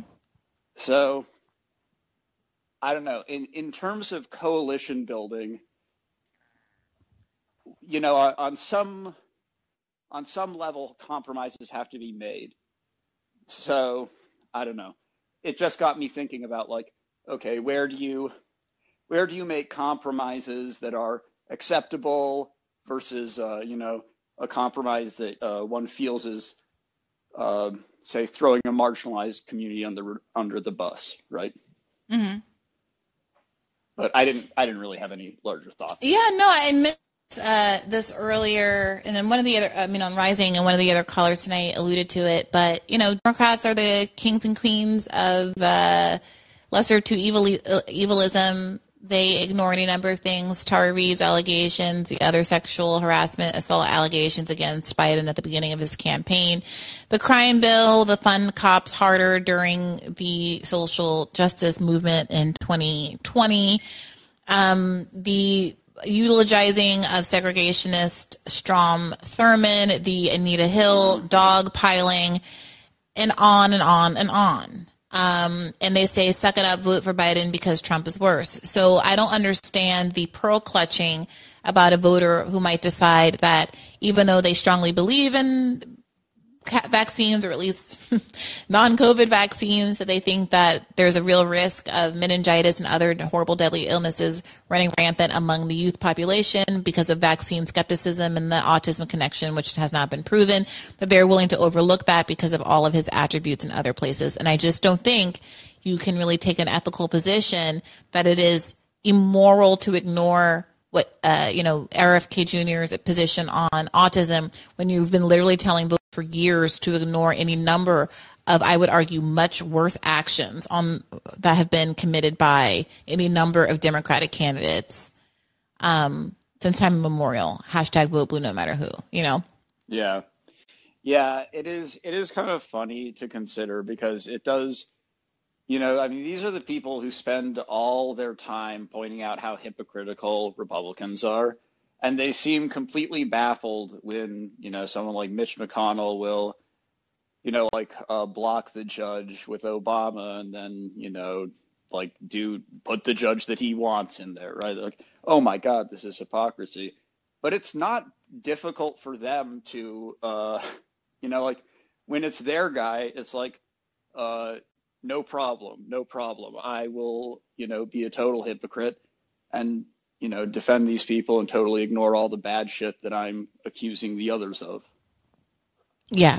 Yeah, for sure. Republicans are doing their jobs, and Democrats at this point are just mad that they're so bad at theirs. I mean, I can't even, I honestly, I can't even, I can't even be mad at the Feinstein stuff. They're, like, the Republicans are literally doing what I would hope Democrats would do in that situation.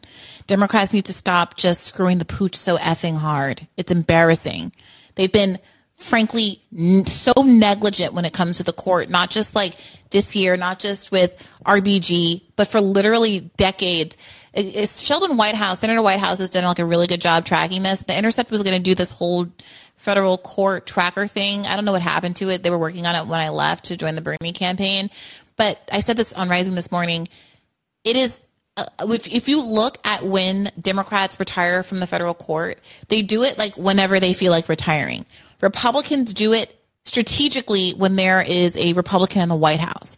And over the years, that has resulted in a replacement rate for Republicans that is much higher than the replacement rate for Democrats. Republicans will take senior status, which is a judge can like half retire, still like have a smaller caseload. But if you, the, the judge, the, the president that's in office, when you take senior status, is the president that gets to appoint your replacement. So you can just time your retirement out so that you can ensure that your guy or gal gets to replace you. And Republicans have been doing that for decades. And Democrats are just like, it's her turn. Like, no one gets to tell me when to step down. And as a consequence, we have a right-wing federal judiciary. And there's, like, honestly no one to blame but Democrats. So here we are. Like, I'm, I'm like, over. I'm over, like, I'm over pretending like there's some great big conservative conspiracy. I mean, there is. I mean, there's FedSoc and all of that, but that's not like a conspiracy. It's them doing the work to control the courts, and Democrats haven't been doing it. And it's making, it makes me angry, not sad, not feel sorry for the Democrats. It makes me pissed off. Feinstein is, she did this to herself. We all warned, and Nancy Pelosi is still walking around talking about it's sexist to tell her to step down. Well, she doesn't have to step down because right now there's no point if she does. She's like, screw the entire pooch. And if she steps down, it does, it's not clear that Democrats will be able to make her replacement on the Judiciary Committee or get anyone else on the Judiciary Committee. So we're fucked. It's over. Yeah. Unless she can, yeah. like, put some salve on her shingles and holler her way back into into Congress to make a few last votes on her way out. Like, that's that seems to be the only outcome. Like, we're all should just be praying hard for her health because that's all we got right now. Yeah, just like uh, Ruth Bader Ginsburg. Right? Yep. I can't um, get over it. I mean, this woman, I mean, this is not a, like, she had a very serious form of cancer. Like, that's very terrible. But to have one of the most deadly forms of cancer, and she had, she was dealing with pancreatic cancer for like a really long time. To know that you're struggling with that and to play so fast and loose with your replacement, knowing what's on the line. To have the hubris to go into twenty sixteen saying, mm-hmm. I just know Hillary's going to win. And I think it's so important for a woman to appoint my replacement that I'm going to screw Americans. Like, I don't know. She and Scalia are somewhere toasting marshmallows in hell as far as uh, I, I'm concerned. Yeah, no, I mean, it is it is an astonishing act. Uh, what, what, what you just said, though, about, like, the the way that, uh, like, the Republican, like, turnover rate in the Judiciary Committee, it did make me think of um, uh, this uh, Matt Chrisman on his uh, podcast with the Chapo producer, Chris Wade. They did like a podcast about the history of the presidents of the United States. Mm. And I think at one point he said, like, you know, the Republicans operate like a political party. And at this point, the Democrats are like, you know, it's like a big tent of individual political entrepreneurs who are each acting in like what they perceive to be their best interest, you know, and even per- potentially altruistically, right? Like, oh, I think it's a good thing to stop climate change, mm-hmm. but it's it's all just like, oh, what a, what what about me? Mm-hmm. what what do I have to, to fit in here? Mm-hmm. A hundred percent. Yeah. A hundred percent. Well, look, Matthias, I appreciate you calling in. It was a good t- a good chat. Thanks. Yeah. You too. All right. Keep the faith, my friend. All right, Jam. Maybe you can bring us home. Yo, can you hear me? Loud and clear. Yo, Bree, like, this week been wild. It's been a bunch of shit, like, going on. that I want to talk to you about, and there's a lot of shit going on in the news, but I gotta ask you first and foremost, have you seen the Love is Blind reunion? Woo! Okay, I just got a second waiting. wind. You know I have. I've been waiting. Give it to me. What you think?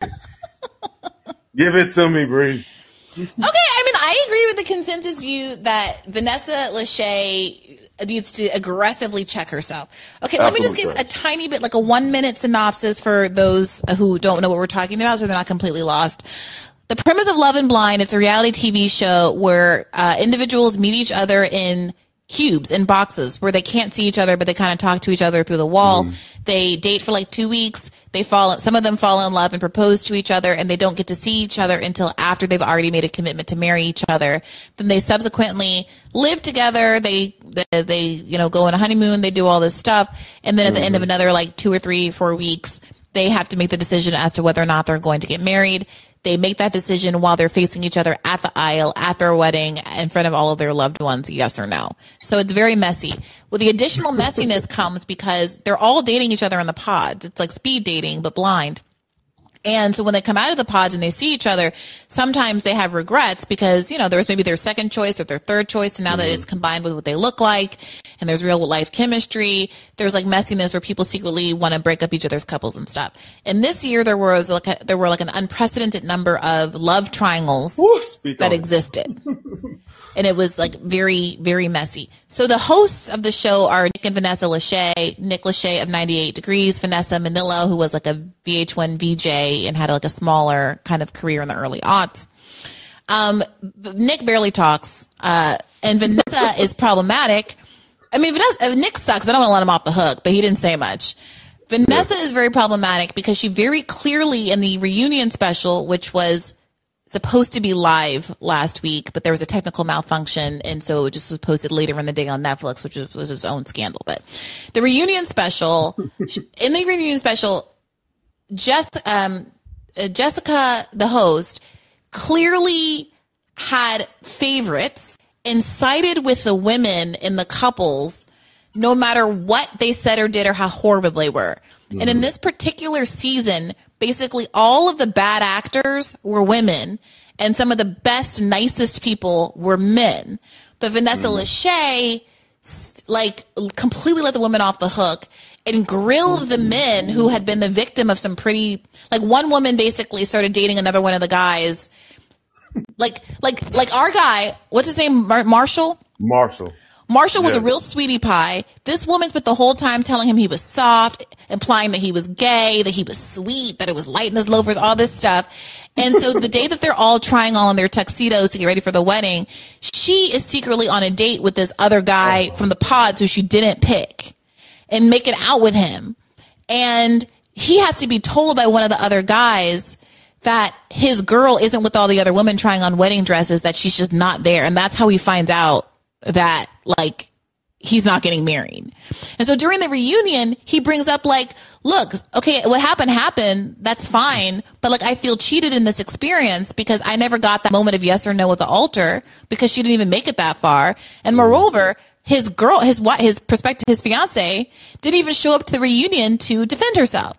Moreover, she didn't show up, but there was a video call with Vanessa that they did early, like the previous day, where oh she God. was with the guy that she ended up cheating and going off with from the pods, and they're still together a year later, which is like nice for them and all. But Vanessa didn't ask her any hard questions about how she was treating uh, Marshall. She acted like they were girlfriends and they were kikiing, and she was like, I'm so happy for you and your love. And it's like, no, she's a cheater. Like, she's the bad guy. She's the one that's been saying that this guy was basically gay because he was nice to her, and she likes thugs and likes drama. So, yeah, that was whack. Vanessa Lachey ruined it. Vanessa Lachey didn't ask. She she went hard on Arena, right? Oh yeah. Because Arena, there were two girls that were acting like mean girls in the pod, Arena and the blonde Mike. girl. Arena ended up leaving her man almost immediately. She said he was gross and creepy, and he was acting kind of creepy, I'm not going to lie. But she didn't have to be that mean about it. And and the, her friend ended up being in a successful, like, couple. Like, you know, they they made it through the show together at least. I was not saying successful. Well, you know, I mean, they, they didn't immediately combust. Yeah, and yeah. even though they were really hard on Irina and held her to account about why she was so mean to her original partner, Paul, they didn't ask the blonde girl any of those hard questions, even though she was mm-hmm. right there next to her acting like a B I T C H. Mm-hmm. So that was annoying. And then, like, she she beats up on Paul. So the other mean girl whose name I'm blocking, what's her name? Micah. Micah. Micah. Mm-hmm. Okay, so Micah, the, the second mean girl that she didn't go hard on, Micah uh, was with this guy named Paul. Paul ends up saying no to Micah at the altar because reasons. I mean, like, they clearly just weren't a good fit. He didn't really need to come up with a reason. But apparently after he was walking away from the altar, he says something about how he didn't see Micah as being a good mother. And this was very hurtful to Micah. Now, I identify with that. I feel like that's a hurtful thing to say. I don't think that all that was necessary. And I think he should have found a different way to say it, because I'm sure Micah will be a good mother. She's just not the kind of mother he wants for his children. And people can make those kind of decisions without, like, impugning people's ability to be a mother, generally speaking. I just don't think that's the thing you should say about women, yeah, unless he, they're like, he couldn't see her. He couldn't see her being a mother, that, right? That's, that's, to his child. Mm-hmm, to his to child. He, he yeah. should have said, like, I don't see us together. I don't see her right. having the kind of family I want to have. But like, right. it's not like there are plenty of people who are like weird parents, but I can obviously see mm-hmm. them being parents. Everyone's a parent. It's like not that big a deal. Mm-hmm. Okay, so she was upset about that, and Vanessa Lachey decided to interrogate Paul about this. Like, justify why you have your feelings. And, and Paul was trying to be very delicate and politi- political about it. But he acted like, he, you know, like, I agree that it's not the nicest thing to say, but Paul was really trying to soft pedal it and say how much he liked her and respected her. It's just, it wasn't for him. And mm. Vanessa just personalized everything so much. Yeah. And like Paul too, Paul did a good job of explaining what he meant and saying that, like, apologizing, saying what I said then wasn't the right way. Like to, um, you know, like to say it and everything. That wasn't like uh, very accurate to what I meant, but like, get that it hurt. Sorry about it and everything. But Vanessa was just on a damn warpath. Like, it was so all weird. Smoke for all the dudes. Like it coming so at Marshall. Weird. Like how Marshall's the sweetest. Marshall. So okay, so Marshall Smoke was okay. So this all like they wrapped filming like a year ago. So apparently mm. in the intervening year, Marshall's fiance, whose name I'm also blocking, J- Jacqueline, Jacqueline, Jacqueline. Jackie. Jackie, Jackie mm-hmm. apparently was real messy and shady on social media through the, for the past year after they wrapped, and said some things about Marshall and implied that he had said something bigoted toward her. And after they talked around it in circles forever, what came out was that apparently after she had accused him of being gay for like ever, for again, just being a nice person. Like just not being like a thug was her definition of why he was supposed to be quote unquote sweet. He said something about, well, you have a strong jaw. I could say some things about what you are. Now, should he have said that? Absolutely not. But the accusation on the internet was apparently that he had called her a uh, slur for a trans person. Mm-hmm.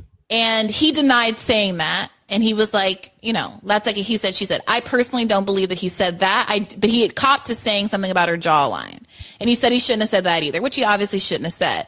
But like Vanessa acted... Vanessa Lachey acted like that happened in a complete and total vacuum, and that he just woke up one day and chose violence instead of tra- calling people like secret men, and yeah. didn't address at all at any point that uh, Jackie had been calling him gay for like an entire season. We saw it all on camera. We saw no, him calling him gay the entire season. No, you're sweet. No, you're even soft. You're too nice. Why won't you choke me up?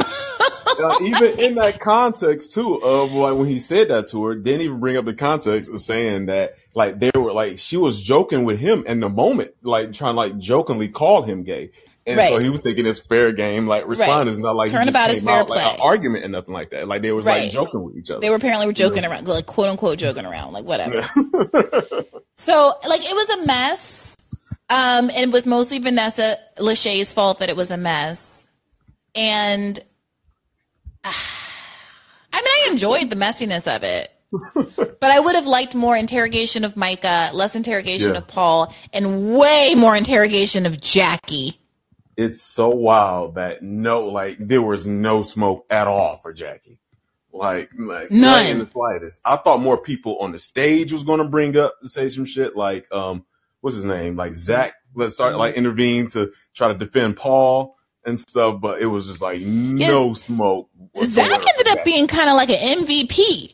Yes. And then Zach tried to stand up for. Okay, so let me just explain to you guys this he last. Came through bit. With the struggle beer winning. Right. Okay, so we talked about Irina, who was the mean girl number one, who immediately like was like, Zach, you look weird. You're staring at me too hard. You're creepy, and I can't be around you. She was mean. It was a little bit true, but it was mean, and so she immediately dumped him. So he, the show, let him go back to his second choice and ask if she would marry him, this girl named Bliss. And Bliss, for some reason, says yes. So now wow. they're happily married, uh, Zach and Bliss. And so Zach and Bliss are sitting there on the on the couch now looking like one of the more mature couples among the bunch. And Zach's getting mad when Vanessa Lachey, who again is the host, and this is not about her and her feelings, won't stop beating up on Paul. Paul's the one that ended up with the other mean girl, the blonde girl, Micah. Okay. So he intervenes and like says something. He like whispers to Paul, and Vanessa, who's messy as hell, is like, I see you whispering to Paul. What do you have to say? Can you say it to everyone? And so he's like, yeah, I think you're being unfair. I think Paul is entitled to his feelings. He's entitled to not want to be with Micah. You know, there's stuff that you guys don't see. You don't know. He's my friend. Da, da, da, da. Like, he probably should have stayed out of it, but like, he was perfectly entitled to say what he had to say. And then Vanessa acts like, like he just slapped her in the face. You asked him what he thought, what his feelings were. Why are you going to be offended now that he told you the truth? And by the way, Jam, we haven't even gotten to how creepy Vanessa was asking everybody about their procreation plans. Exactly. Wild. Freaking crazy. She was more invasive than a Republican legislator who was about to stick a thermometer up these women's hoo-has to tell if they're ovulating or not. Who's going to give me a baby? Who's going to be the first Love Is Blind baby? When's the last time you menstruated? You know? L- let me check your period app. It was craziness. It was wild. And then they, they wait, wait, wait. They trotted out Martise. Okay, so there was this oh incredible. God, yeah, I'm sorry, I gotta call him a fuck boy. They brought the, look, Jam. Martise from last season, the biggest loser of the last season, who was so he treated this girl so poorly the last season.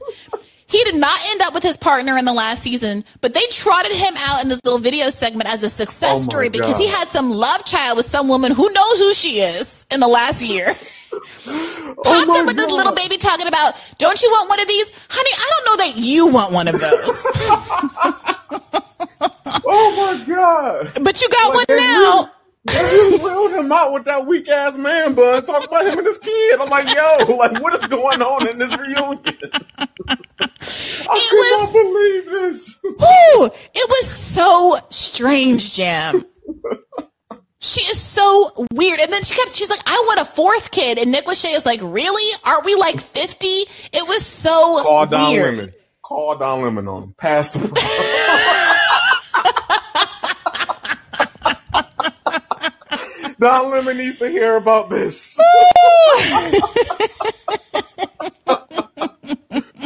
Oh, Jam, I'm glad I called on you because this is a great oh thing God. to end on.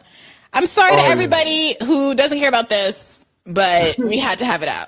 Yes, like I seen you, I seen you tweet like, see, like I'm late. I just watched the the reunion uh, last night, and I had mm. seen that you had tweeted Team Marshall. I'm like, mm. oh yes, like my my my week, couple of weeks have been so busy. I like doing like, extra school stuff now, but mm-hmm. I'm like, I got to get on this calling. Just try to talk to Brie about Love Is Blind because I know she's seen it and I know I need, I need to hear these thoughts. I was waiting in the queue like everybody else trying to watch it live. I was ready to go. Oh my God.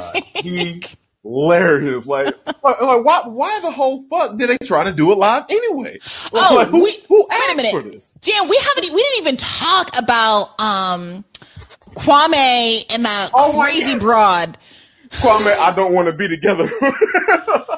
Yo, th- this was the other thing they gaslighted us with. So this this last couple was this this guy named Kwame and this blonde chick whose name I've forgotten. What was her name? Oh, uh, I can't think of her name right now. Let's just yeah, call her uh, Amy, just until we uh, remember I need her name. To get back up. I can't think of her name right now. It, it's not it's not Amy, but we're just gonna call her Amy for the sake of this conversation. Which one is real name?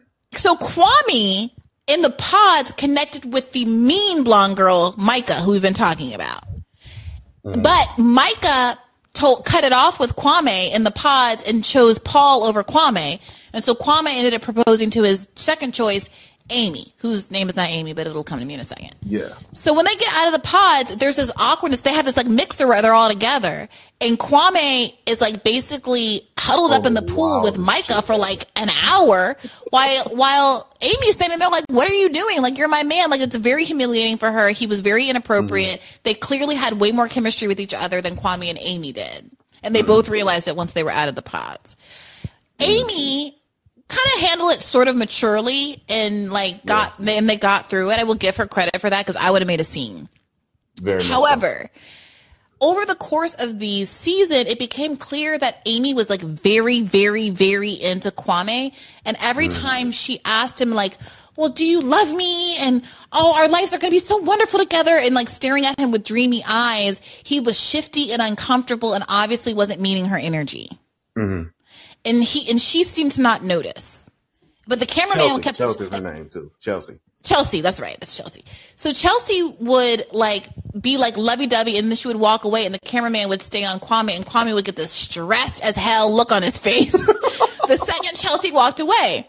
And I really thought he was going to say no at the altar. I was Sorry. so shocked when he said yes. Because also he comes from a religious, like, West African family, and his mom was mm-hmm. not here for it and, like, didn't have her approval. And he cares a lot what she thinks. And there was, like, religion and all this, like, wanted them to be chaste and virgins and all this stuff that they were mm-hmm. not obviously doing. So then at the reunion, Vanessa, like, the audience reaction, the fan reaction has been, like, he's a hostage. Kwame doesn't really want to be in this. But in, but instead of asking Kwame about why it was that he behaved the way he behaved on camera and to explain why it was that it seemed like he wasn't interested in Chelsea during the show, even though they're still married a year later, Vanessa Vanessa asked questions like, explain to the audience why your love is real and why they should never have doubted you in the first place. Like, uh, objection leading. No, like, no, ask him, Kwame, in this scene on this day, Chelsea said to you after your wedding day, oh, I'm your wife, and you're, and, no, you're my husband, and I'm your, and you refused to say, you're my wife. Why was it so hard for you to say moments after you got married, she's your wife? Like, there were all these very specific moments on the show where he clearly demonstrated hesitancy. And instead of asking him about that, she just let him gaslight us all into acting like they had a perfect relationship and there were no problems. Mm. Not to mention, there was all this stuff that didn't really come out on the reunion. Did you see some of the discourse about how apparently he told them originally not to call him Kwame? He wanted to go by, mm-hmm. like, some Alex. Western name. And he yeah, said Alex. it wasn't because he was trying to pretend to be white in the pods, but because he wanted, like, Lies. race not to be a part of it and for people to just love who they loved because they loved them. But everyone was accusing him of, like, hating his culture. And, I mean, that's neither here nor there. I'm not trying to weigh in on that. But there was a lot of dishonesty mm. in, in that. Mm. Oh my God! This has been every bit of cathartic as, as my little black heart thought it was going to be. And like, I just want to ask you one more thing before I get off here because it's getting late. But I feel like you are partic- particularly, you know, inclined to be able to answer this question. So my wife and I, we have we have like like a disagreement, and the disagreement is about um, Whitney Houston. Mm. Which song do you think she went harder on? Mm. Is it? Is it, um, uh, I, I, I, I uh, have nothing. I have nothing is the answer that I was going to give before you prompted me. But there, go there, ahead. What's there, the alternative? That's why you my nigga, Bree. That's what I was saying. That's what I was saying. It was that or I will always love you. And no. I said, or I have nothing. I have nothing. Show, she came, she left, she came back again. I have nothing. To- let, first of all, let me tell you about I have nothing. There are like three key changes up in there. Yes. Okay. Yes. I Have Nothing is one of the most underrated Whitney Houston songs. I Have Nothing is an incredibly hard song. First Yo, of all, black ass take my hand, take me. She, she, she, she brings you in like a little bird on her palm. She says, Great. you know, I, I'll never change my colors for you. And then she says, there's like three here. Let me, let me, okay, oh I gotta say this. I gotta say don't this. Don't let me close one more, one more door. Let me tell you. On, I don't want to hurt. Let me tell you. Let me tell you. Come on. So Taylor's, I, I'm gonna bring Taylor Swift into this for a second, and you're gonna, you're gonna understand why in a second. Okay, wild turn, but I'm here. Let, okay, Taylor Swift, no shade, but no vocal talent whatsoever. This is not about. This is not about her vocal talent. This is not about her talent as a performer, as a dancer, or anything. No shade.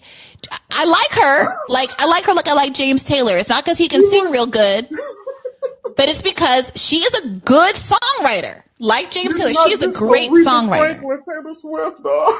This, nice I have girls. This theory, like, no one's trying to defend Bob Dylan for his vocal talent. Some people aren't there for the vocals, and that's fine. True, okay? True, true. But the thing about Taylor Swift and why her songs are so good is because she has a classic songwriting sensibility where she mm. doesn't do this thing that all these lazy modern writers do where they put, like, C-plus effort into a chorus, Mm-hmm. F, F effort into the verses, and there's like no bridge to be found. It's just A, B, A, B, A, B.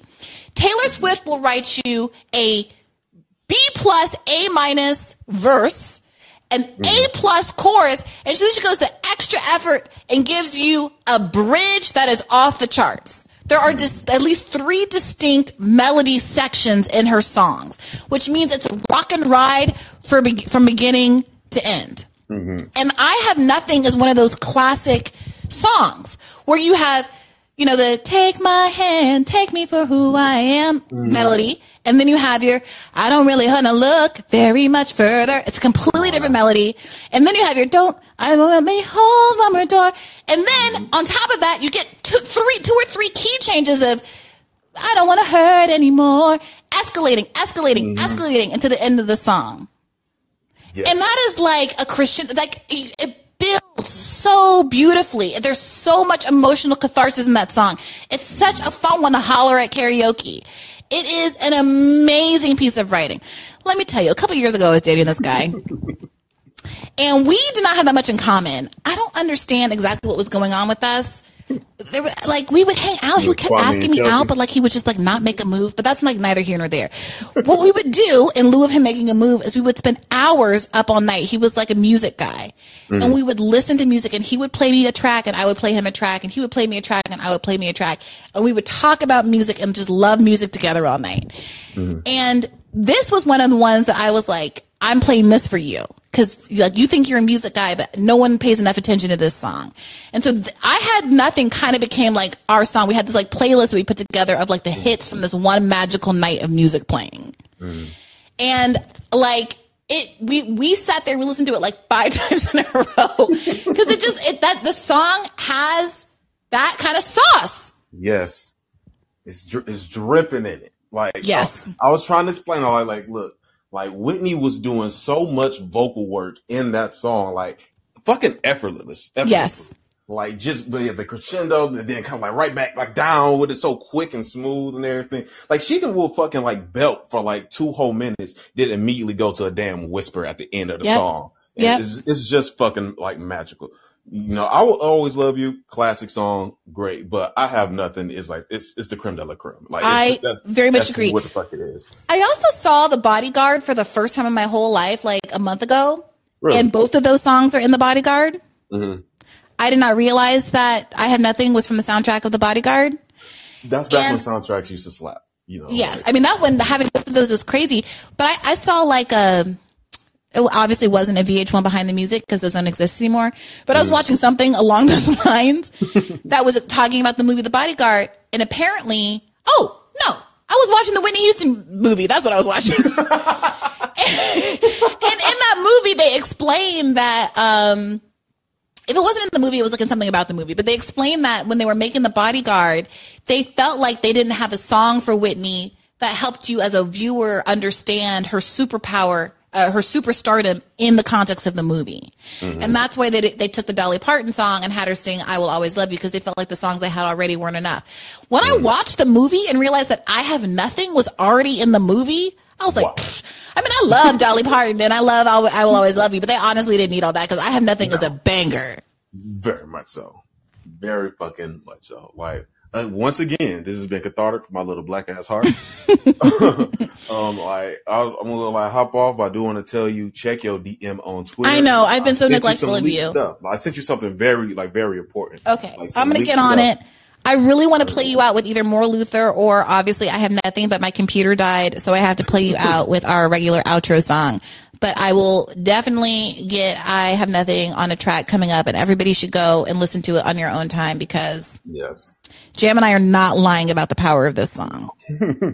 I, I, absolutely not. Like I said, please check your Twitter. It's some real shit. Like I said, some real like union shit that like, like I sent I sent to you. But keep the faith. Have a good night. Have a good night, Jan. Thank you for this. This has been great. Thank you to all of you. This has been a wonderful episode. I feel decompressed. I'm about to go close the last quarter of my ex- no, not my exercise ring, my calorie ring, my red ring, and collapse into bed. You guys have been great. Keep the faith. Wish I had a pilot and a podcast. Wish I had a strong donkey that can holler ass and travel with portable speakers playing bars, stats. Wish I had a million dollars. I wish I had a million hours. I wish I had a million problems. That way I couldn't pinpoint all one million outcomes. I wish I found a genie lamp. I wish them girls gave me them sugar like Beanie Man. Yeah. I wish I was a comedian. Late night sitcom syndicated on T V Land. I wish this well had water in it. These kids are stealing all my pennies. Focused on my wealth. You can help me wish, but I would rather wish the help is like, it's like, I wish, I wish, and every time we love and it feels just like this. I wish, I wish, and every time we do it, it feels just like this. I wish, I wish, and every time we love and it feels just like this. It feels just like this. It feels.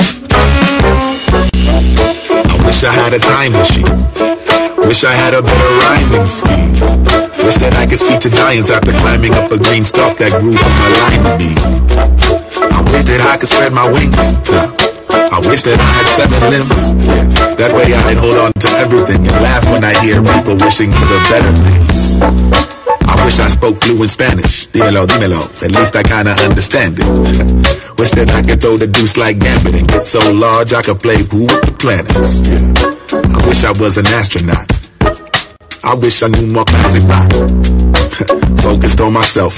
You can't help me wish, but I would rather wish for help. It's like, it's like, I wish, I wish, and every time we loving it feels just like this. I wish, I wish, and every time we do it, it feels just like this. I wish, I wish, and every time we move it, it feels just like, like this. It feels just like this, like it's just, it's like, like who the donkey? We would turn some dumb shit into something. I got everybody wild in our circumference, big assumptions, so they nothing.